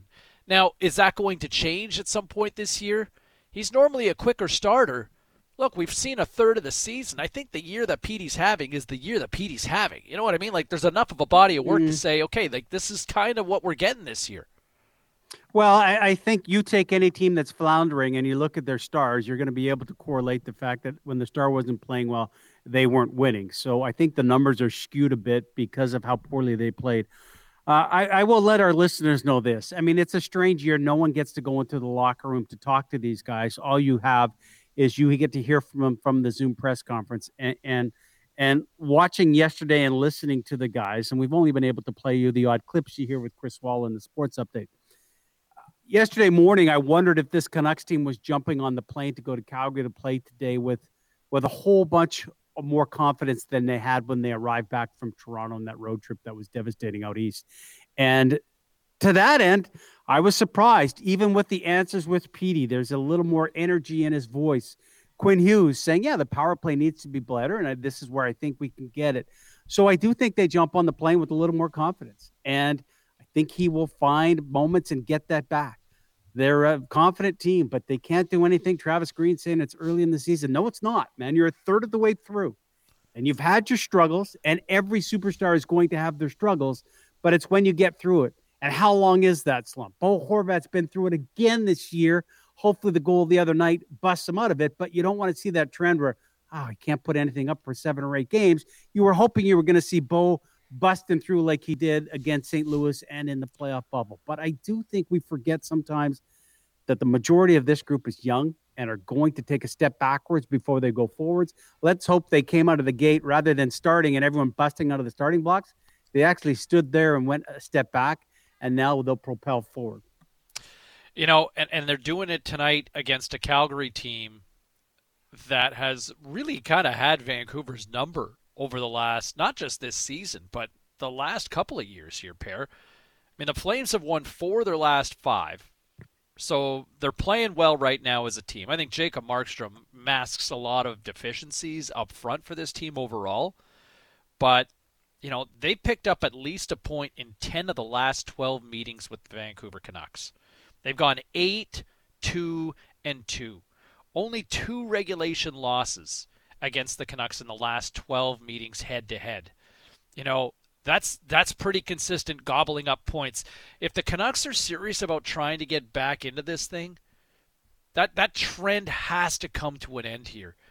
The Canucks need to pick up points, and the they have to prevent the Flames from getting a loser point or two points for that matter, like they've done in two of the three so far in this meeting. Let's bring in uh, Haley Sylvian from The Athletic, who joins us here uh, this morning, who covers the Calgary Flames. Haley, good morning.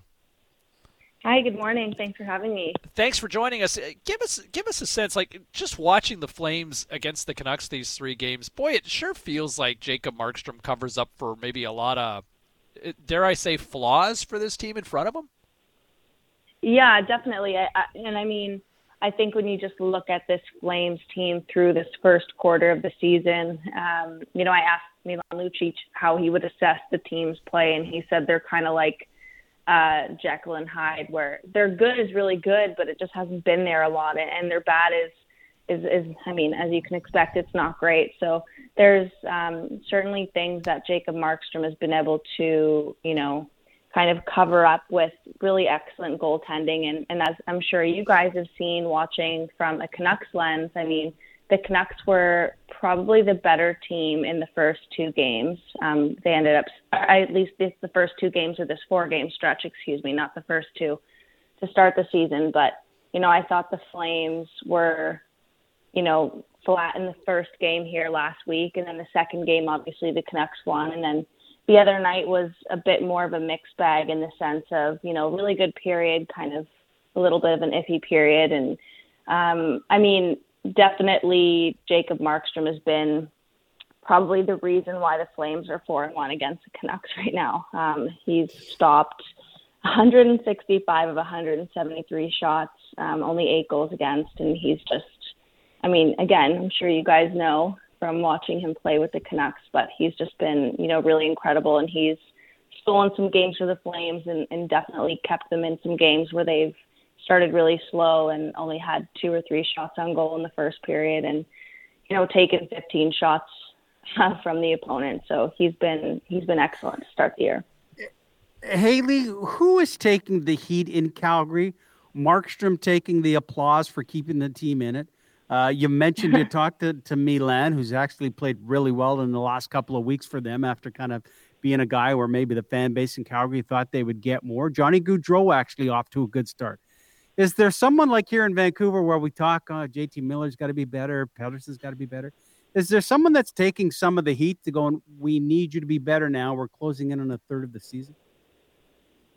Yeah, it's a good question, and I don't know if it's right now the situation is so much of we need a specific player to be better. I think the big thing is that the Flames as a whole just need to be better in terms of, and it sounds so cliche, but you know, playing a full sixty minutes. I mean, they've started slow in, in multiple games. They've, or they've started really well in the first and then taken the second period off. There's been entire games where they've just seen, seemed to be emotionally checked out. So I think that's kind of the big, the big one for them is just stringing together consistent efforts on a period by period and night by night basis. That's definitely been the biggest part. And, you know, having that heart and that emotion in the game and, you know, in terms of the heat from that, it's a tough one without being in that locker room, right? Is that a leadership problem? Is that a coaching problem? Is that, you know, a complacency problem? It's really hard to put your finger on why a team has those kind of issues, um, certainly early on in the season, but it's not a new thing for the Calgary Flames either. I know that was, you know, one of the big talking points in last season and seasons before that. But I guess if you were to kind of pinpoint um, some players, I do think that secondary scoring and their depth was supposed to be a strength of the Calgary Flames, at least on paper, heading into this season. You know, Brad Treliving made a number of moves to try to bolster the team's depth and make them more dangerous to play against. And, you know, three of their new depth signings haven't scored a goal. And Uh, Josh Levo is the only one who has uh, two assists. So uh, Josh Levo has two assists. Dominic Simone has zero points, zero goals, and uh, Joakim Nordstrom has zero points, zero goals. So I think, you know, they're kind of newcomers, have struggled to find a place in the lineup, um, and they haven't really been producing. And I mean, their fourth line hasn't been producing much. And, and the third line was, was kind of rough to start the season. And, and they had a couple of really great games when they got Lucic, Mangiapane, and, and Michael Backlund together. Uh, Backlund's been now day to day with a lower body injury, so they've kind of had to shuffle things a bit there. But I would say if there is something that needs to be better, it would be their depth scoring, because the Flames' best players have certainly been their best players. And, and you mentioned them in Markstrom, Johnny Gaudreau, Elias Lindholm, Sean Monahan. Matthew Tkachuk is, you know, not been producing at the same kind of rate we would expect, but he's still been fine. So I think the the heat would come more in the, in the depth scoring, because that's kind of been a bit flat. Haley Sylvian from The Athletic uh, covers the Calgary Flames with us here this morning on Sportsnet six fifty. How about the resurgence of Milan Lucic? And, you know, I get that the the cap hit will always, I don't know if you'll ever get the the production or the value out of that, but, man, he, he just seems to have kind of, dare I say, a, a, is it a fountain of youth, I might say, gingerly, with the way he's kind of responded in Calgary? Like, he's he's already got four goals this year. Yeah, you know what? It, it's, this is my first year in Calgary, and it's interesting, you know, coming into the the first couple of weeks, you know, Milan certainly started really slow, and I and I know that that was something people were saying, like, oh, no, like, Milan, you know, he's, I don't, it sounds bad, but they're like, yeah, he's maybe like one of those old cars where it takes him like a little bit to get going. Um, yeah, you got to let the car warm up outside on a cold yeah. Calgary day, right? Yeah, exactly. Get the automatic car starter, get it going, so then when you're ready to go out for wherever you're going in the snowstorm, you're all good to go. Um, so he certainly started a bit slower, but he he's looked pretty good, and I think he takes a lot of heat and a lot of criticism. And, you know, I, I did a story early on in the year about the issues with the third and fourth line, the issues with the bottom six. And I found that even though Lucic wasn't scoring, he was actually the best player in the bottom six in terms of his defensive game. So whereas most players in the bottom six and those lines in the bottom six were getting caved in a lot, Lucic was the only one with a positive defensive impact on the team. So I thought that was really notable. And then now we've kind of seen this this wave of, of good play and good goal scoring. He has, like you said, he has four goals, and they, uh, you know, I think it depends on what happens with Michael Backlund here, but we could see him back on that Backlund and Mangiapane line, who was, you know, that was the best line last week for the Calgary Flames. They had, I believe, eleven points in three games, including one against Vancouver. They were, they were, they're pretty excellent. Um, or we could see him back with Sam Bennett and Dylan Dubé, which was a really great line in the playoffs. So for all the criticism Lucic gets, um, you know, the contract is, it is what it is. Um, if we compare his effort to his contract, you know, we're probably never going to have a positive conversation about it. But I think for, you know, for what he brings to the table on the ice and off the ice, um, you know, I think I've been pretty impressed with, with Lucic so far. And everyone speaks very highly to, to what he brings to the room as well in, in terms of his leadership and just setting a good example for some of the younger players in Calgary. Yeah, there's a whole list of teams where you could take the one player where the contract or the production just doesn't work out. Haley, you're covering the Ottawa Senators. It's got to be strange to move to a new city cover team when you can't actually talk face-to-face to the players. But answer me this, better winter, Ottawa winter or Calgary winter? Ooh, Calgary winter for sure. I think um, Ottawa, I, I think it's because it's like drier in Calgary. It gets really cold, like, but when there's days, I think it was, you know, my app said that it felt like minus forty-five. I was like, I'm just not going to go outside. Uh, I, so I don't have to experience that kind of cold. Like, I'll just stay in my condo for the day. Um, mind you, like, the dog has to go out, but so we'll do that. But we'll just all bundle up. And uh, but Ottawa winters will really, um, like, the cold sticks to you, and it gets really windy. And that walk in Kanata from the media parking lot into the Canadian Tire Centre, for anyone who's done it, um, it's just terrible. You never warm up, and you're just cold for the entire game. That'd it's kind of a wasteland out there, Haley. Like, you know, Kanata. Cold. Even yeah, the parking no, lot, even though like there. Not only is the arena in the middle of nowhere, even the parking, the parking lot feels lot. like it's about a half hour walk to get into the. Seriously, yeah. yeah. yeah and when I'm it's cold, you. It's just the worst. So I would just be sitting in the press box with like a parka and scarf. Very professional. But there you go, Perry. The SkyTrain isn't that bad here locally. no, no, exactly. Well, see, in Edmonton in my days, we didn't have to walk that far. I'm thinking you guys in Ottawa, didn't they give you a parking pass that was a little closer to the rink, or were you treated like way, way back there and you got the old days, walking, that kind the of old way? days. You had to walk far, didn't you? Like, Haley, you kind of had to have a walk, like across the street, didn't you? Yeah, yeah. It's not. It wasn't close. Like the there was the parking lots right at the the rink, which is kind of the V I P lot, and then the media lot is across the street. Um, but like the the way that you have to walk out of the parking lot, because it's all fenced in, so you got to walk out of the fenced area, then you got to walk to the lights, and then you have to walk around to the media entrance. And you know, in, in retrospect, like it's not that terrible, but when it's cold and windy um, and snowy and you're in the middle of nowhere in Canada, it's it's not great. Saddledome parking situation is much better. Way better. I'll just say that. Haley, thanks for this. Nice to catch up. Uh, enjoy the game tonight, and uh, and and you know what? Uh, keep the heat on in that condo of yours, okay? Yeah, thank you so much, guys. All right, there. Uh, thanks, there's Haley uh, Sylvian from The Athletic uh, weighing in on uh, on the Flames. You know, I'll, I'll say this, Pear, and I understand the logic from a Canucks standpoint, but the Canucks explored every possible opportunity to do away with Louis Eriksson's contract. And I think there was an opportunity, had there there been an appeal with Edmonton at the time, to simply flip-flop. You know, you want Louis Eriksson to go to Edmonton, take Milan Lucic here. And I think I remember Milan even, you know, I don't think he would have poo-pooed that idea uh, about coming here to, to come and play here for his hometown team. Uh, I think the Canucks kind of looked at it and said, you know what, that's another year, a term at that six million dollars A A V. You know what, we'll we'll stick with Louis. It's, you know, the devil we know and the lesser of evils. But when you kind of look at, look, I don't think either either player is going to live up to what the term of that contract is. But when you look at what Lucic offers for a team that's kind of chased that sort of team toughness, that sort of policeman, a guy who can bang and crash, like Lucic still shows up out there and provides that physical presence out. Like, look at Virtanen. You know, Virtanen, six foot two, two hundred plus pounds, along the wall. He gets absolutely dropped by Lucic in that first period on a couple of nights ago.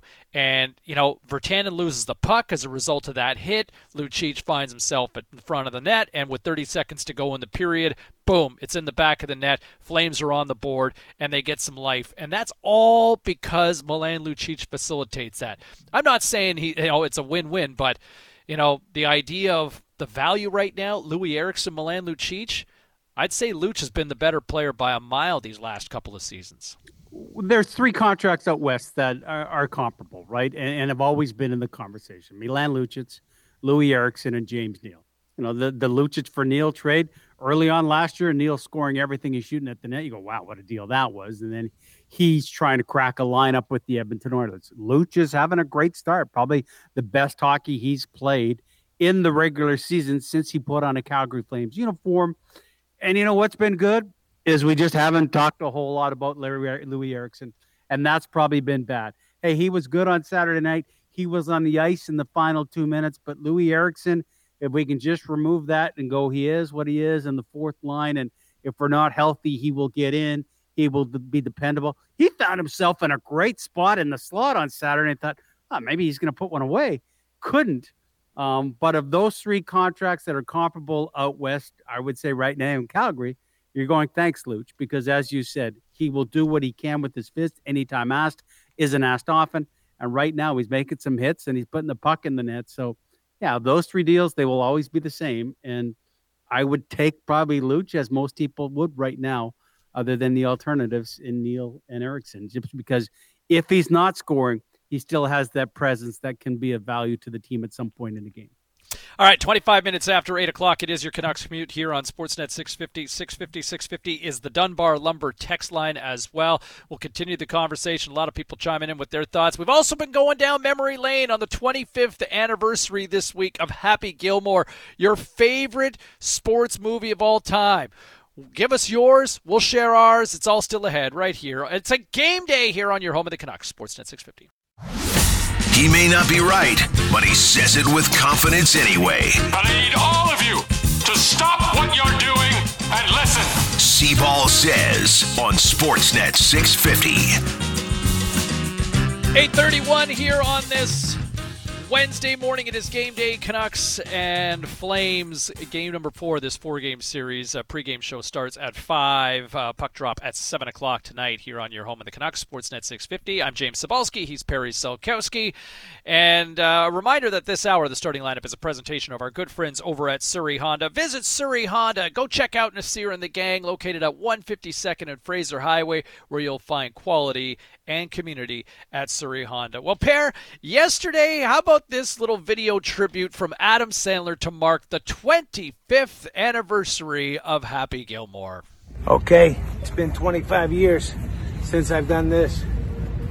Let's see what happens. I'm scared.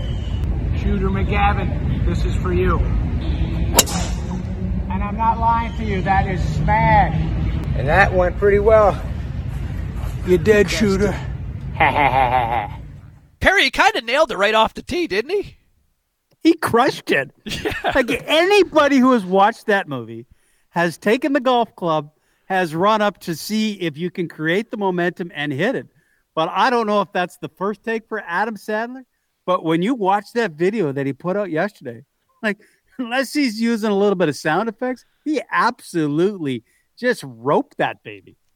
Absolutely crushed it. As as we mentioned, man, a, a sign that we're all getting older is Happy Gilmore turned twenty-five. It's crazy how time flies. To this day, I still refer to lines from that movie when talking to buddies. Like this one I you share with trouble, my sister. You could trouble me for a warm glass of shut the hell up. Now you will go to sleep, or I will put you to sleep. My sister hears that from me at least once every two months. Or how about this one? You're in big trouble, though, pal. I eat pieces of shit like you for breakfast. You eat pieces of shit for breakfast? No. And then there's the timeless. The price is wrong, bitch. You know, uh, Happy Gilmore was filmed here locally at Swanee Set in Pitt Meadows and ultimately became a uh, cult favorite. I also believe there's a uh, shout-out to Castle Fun Park in that as well. I was actually at an event where Mario Lemieux and Ty Domi were in this V I P room hanging out together, and in comes comedian Joe Flaherty of S C T V fame and also the Happy Gilmore film. He says hi to Mario, and, and Joe's got this disheveled tuxedo, and Domi looks at him, actually confused, and, and looks at me and says, "Who the hell's this guy?" And after I said, "Well, it's Joe Flaherty from S C T V," he, he looks at me dumbfounded like, "Who?" So I simply reenacted this scene for him. "You suck, you jackass." And quickly, Ty Domi figured out who that was. So in honor of Happy's twenty-fifth, I give you my five favorite sports movies of all time, okay? At number five, I'm going Rocky three. Now, part of me wanted to include Bull Durham in this, but... and I get that, look, this isn't the Oscar winner of the of the franchise, but as a wrestling fan, it's hard to ignore the film that introduced the world to Thunder Lips, better known as Hulk Hogan. And then there's Mister T, who before he became must-watch T V on the A-Team in this household, he was one badass named Clubber Lang. "Get out my face. Don't need nothing you got no more. Don't need no has been messing up my corner. And you better get that bad look off your face before I knock it off." Love that line. It also gives middle every middle-aged dude listening right now the greatest guitar riff ever to work out, right? Oh, you know what I'm talking about. You know what I'm talking about. Oh yeah, let's go for a run. Let's go let's go pump some iron. Let's do it. Tell me you're not bobbing your head right now. So no, listen, I, I'm doing push-ups, one-handed push-ups right now. At that, exactly. You just feel like you can, you're that much stronger when you hear that song. At number four, I'm going with Happy Gilmore. Uh, some will probably refer to Caddyshack or Tin Cup as the better golf movie, but you know what, personally, I'd rather play in the Waterbury Open. Hey, you should play in the Waterbury Open tomorrow. Yeah. Yeah, all right, I'll see you guys there. At number three, Slapshot. Still crazy that one of Hollywood's most iconic actors and leading men is in that starring role in that movie. Paul Newman as Reg Dunlop, and he nails it. Although it's the Hanson brothers and goaltender Denny Lemieux that steal the show. What is high sticking? High sticking happen when uh, the guy take the stick, you know, when he go like that. You know, you don't do that. You don't do that? Oh, no, never, never. Why not? Against the rules. You know, you're stupid when you do that. Just some English pig with no I brain at all, um... you know. It also taught us the value of respecting the national anthem. I run a clean game here. I have any trouble, I'll suspend. I'm looking at a f- song! See? Simple as that. Baseball movies, I think when it comes to Hollywood, baseball movies are the best, right? I mean, so many good ones to pick from. Bull Durham, The Natural, but I'm going with the nineteen eighty-nine comedy. Willie Mays Hayes, Rick Wild Thing Vaughn. It's Major League. Vaughn into the windup in his first offering. Just a bit outside. He tried the corner and missed. And just remember, it is very bad to drink Joe Boo's rum. Which brings me to number one. It's a Hoops film for me. No, it's not Hoosiers. It's another Wesley Snipes film at that. Hustling on the courts. I Can Hear Jimmy. It also inspired me to go to Sizzler the first time I had a, an assignment to cover in California. And it's White Man Can't Jump. Oh, man, shut your anorexic, malnutrition, tapeworm having, overdose, Dick Gregory, Bahamian diet drinking ass up. Leave me alone. Shout out to the insanely gorgeous Rosie Perez in that as well. The ball scenes were great. Culturally, it nailed it for that period in the early nineties. Director Ron Shelton probably had better success with Bull Durham, but give me this street ball classic as my all-time favorite sports movie. Happy anniversary, Happy Gilmore, and that's my top five there, Pear. Yeah, no, it's great, and and we're going to get to some of these people. So many texting on the Dunbar Lumber text line. We appreciate that. Um, listen, for me, I'm not going to go through a top five. The best movie ever made about sports is Rocky. You can take your Rocky three. I think Creed has been really good, too, mm-hmm. that series, but I stay with the original. Um, told the story before in Philadelphia. Going for a run, it had to get to the library, wanted to make sure you could run up those steps. As I was doing it, I ran into Scotty Rintoul, who was there running as well. You just have to do it. But there's so many great movies. Someone had texted in that said, Goal is the best sports movie ever. I have never watched it uh, and, and kind of said, what is it? And they, they just said it's kind of the pursuit of dreams through through soccer. I, I think what we have found in media and and not big, you know, multi-million dollar productions. Happy Gilmore, by the way, shot in Swanee Set. First time you go to Swanee Set, you go, oh, Happy Gilmore. First time you drive to Whistler, there's the part three, Happy Gilmore. That movie was made for a twelve million dollars budget, grossed forty-two million dollars in the theater. But James, as I'd say, is this, we celebrate the twenty-five years. Uh, you just go, that is, in certain generations, a conversation and lines from a movie.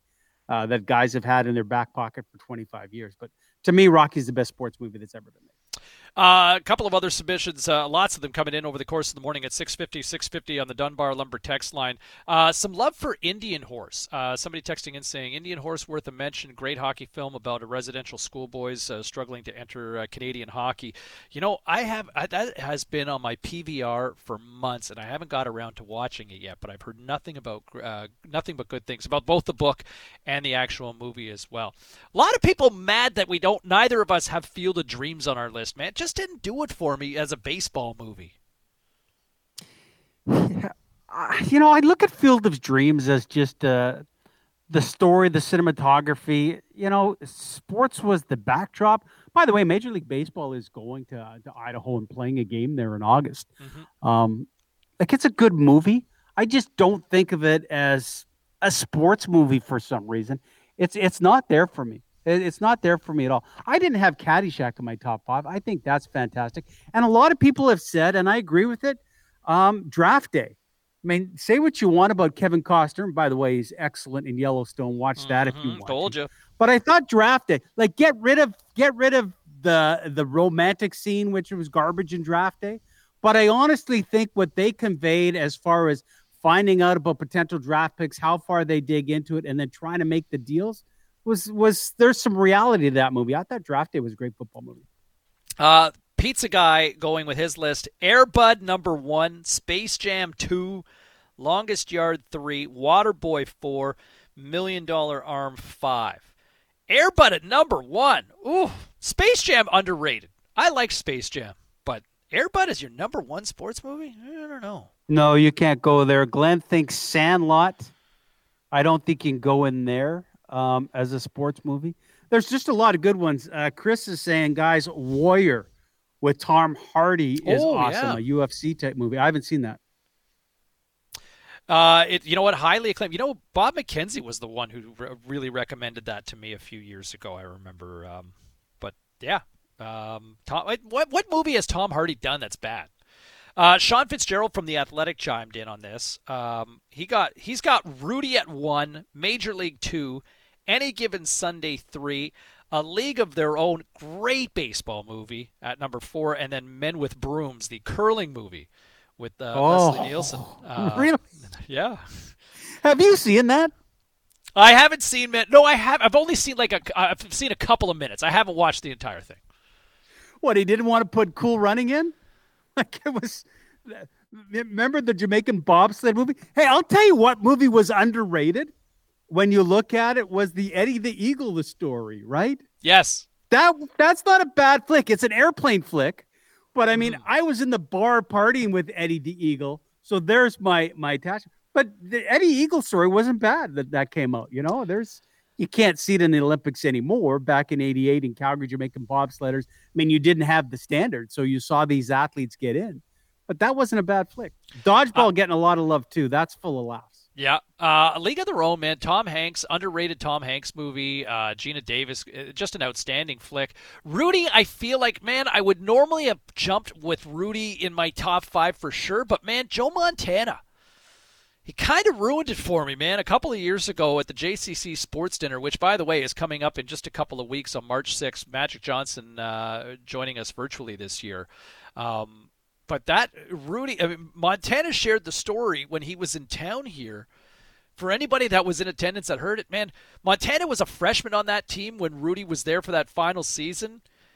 Joe basically said if if the guys who put Rudy on their shoulders at the end of the football game, had they known that this is what would have it, it would have turned into, they never would have done it. He basically painted Daniel Rudiger as one giant pain in the ass.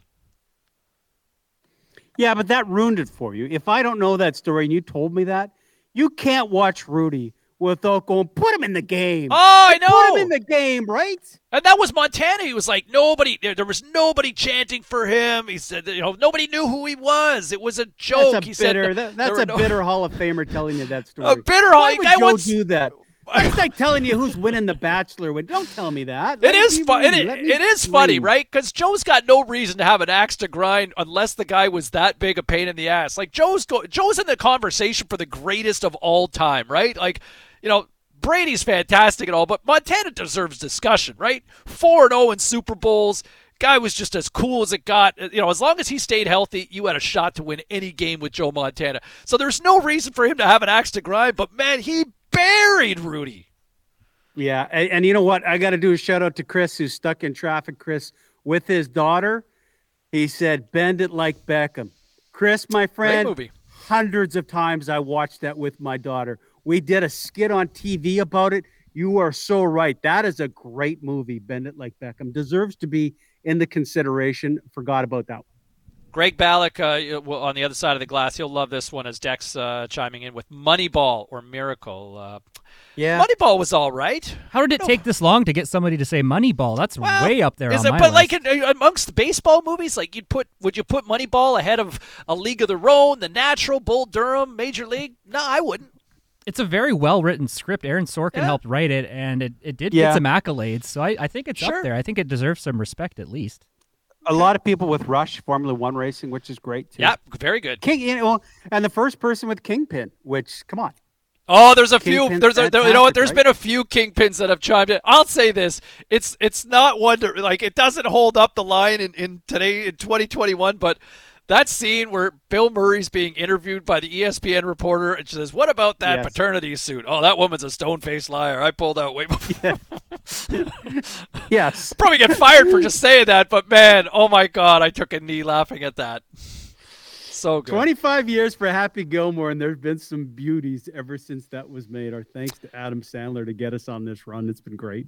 Uh, it is game day, Canucks and Flames. Pre-game show starts at five here on Sportsnet six fifty. Puck drop at seven o'clock. The Scott Rintoul Show coming your way at the top of the clock. What a guest dropping by. James Paxton, the big maple from Ladner, uh, freshly signed with the Seattle Mariners. He'll join Scotty coming up. And some final thoughts before we turn things over to the Scott Rintoul Show next, right here. It is game day on your home of the Canucks, Sportsnet six fifty.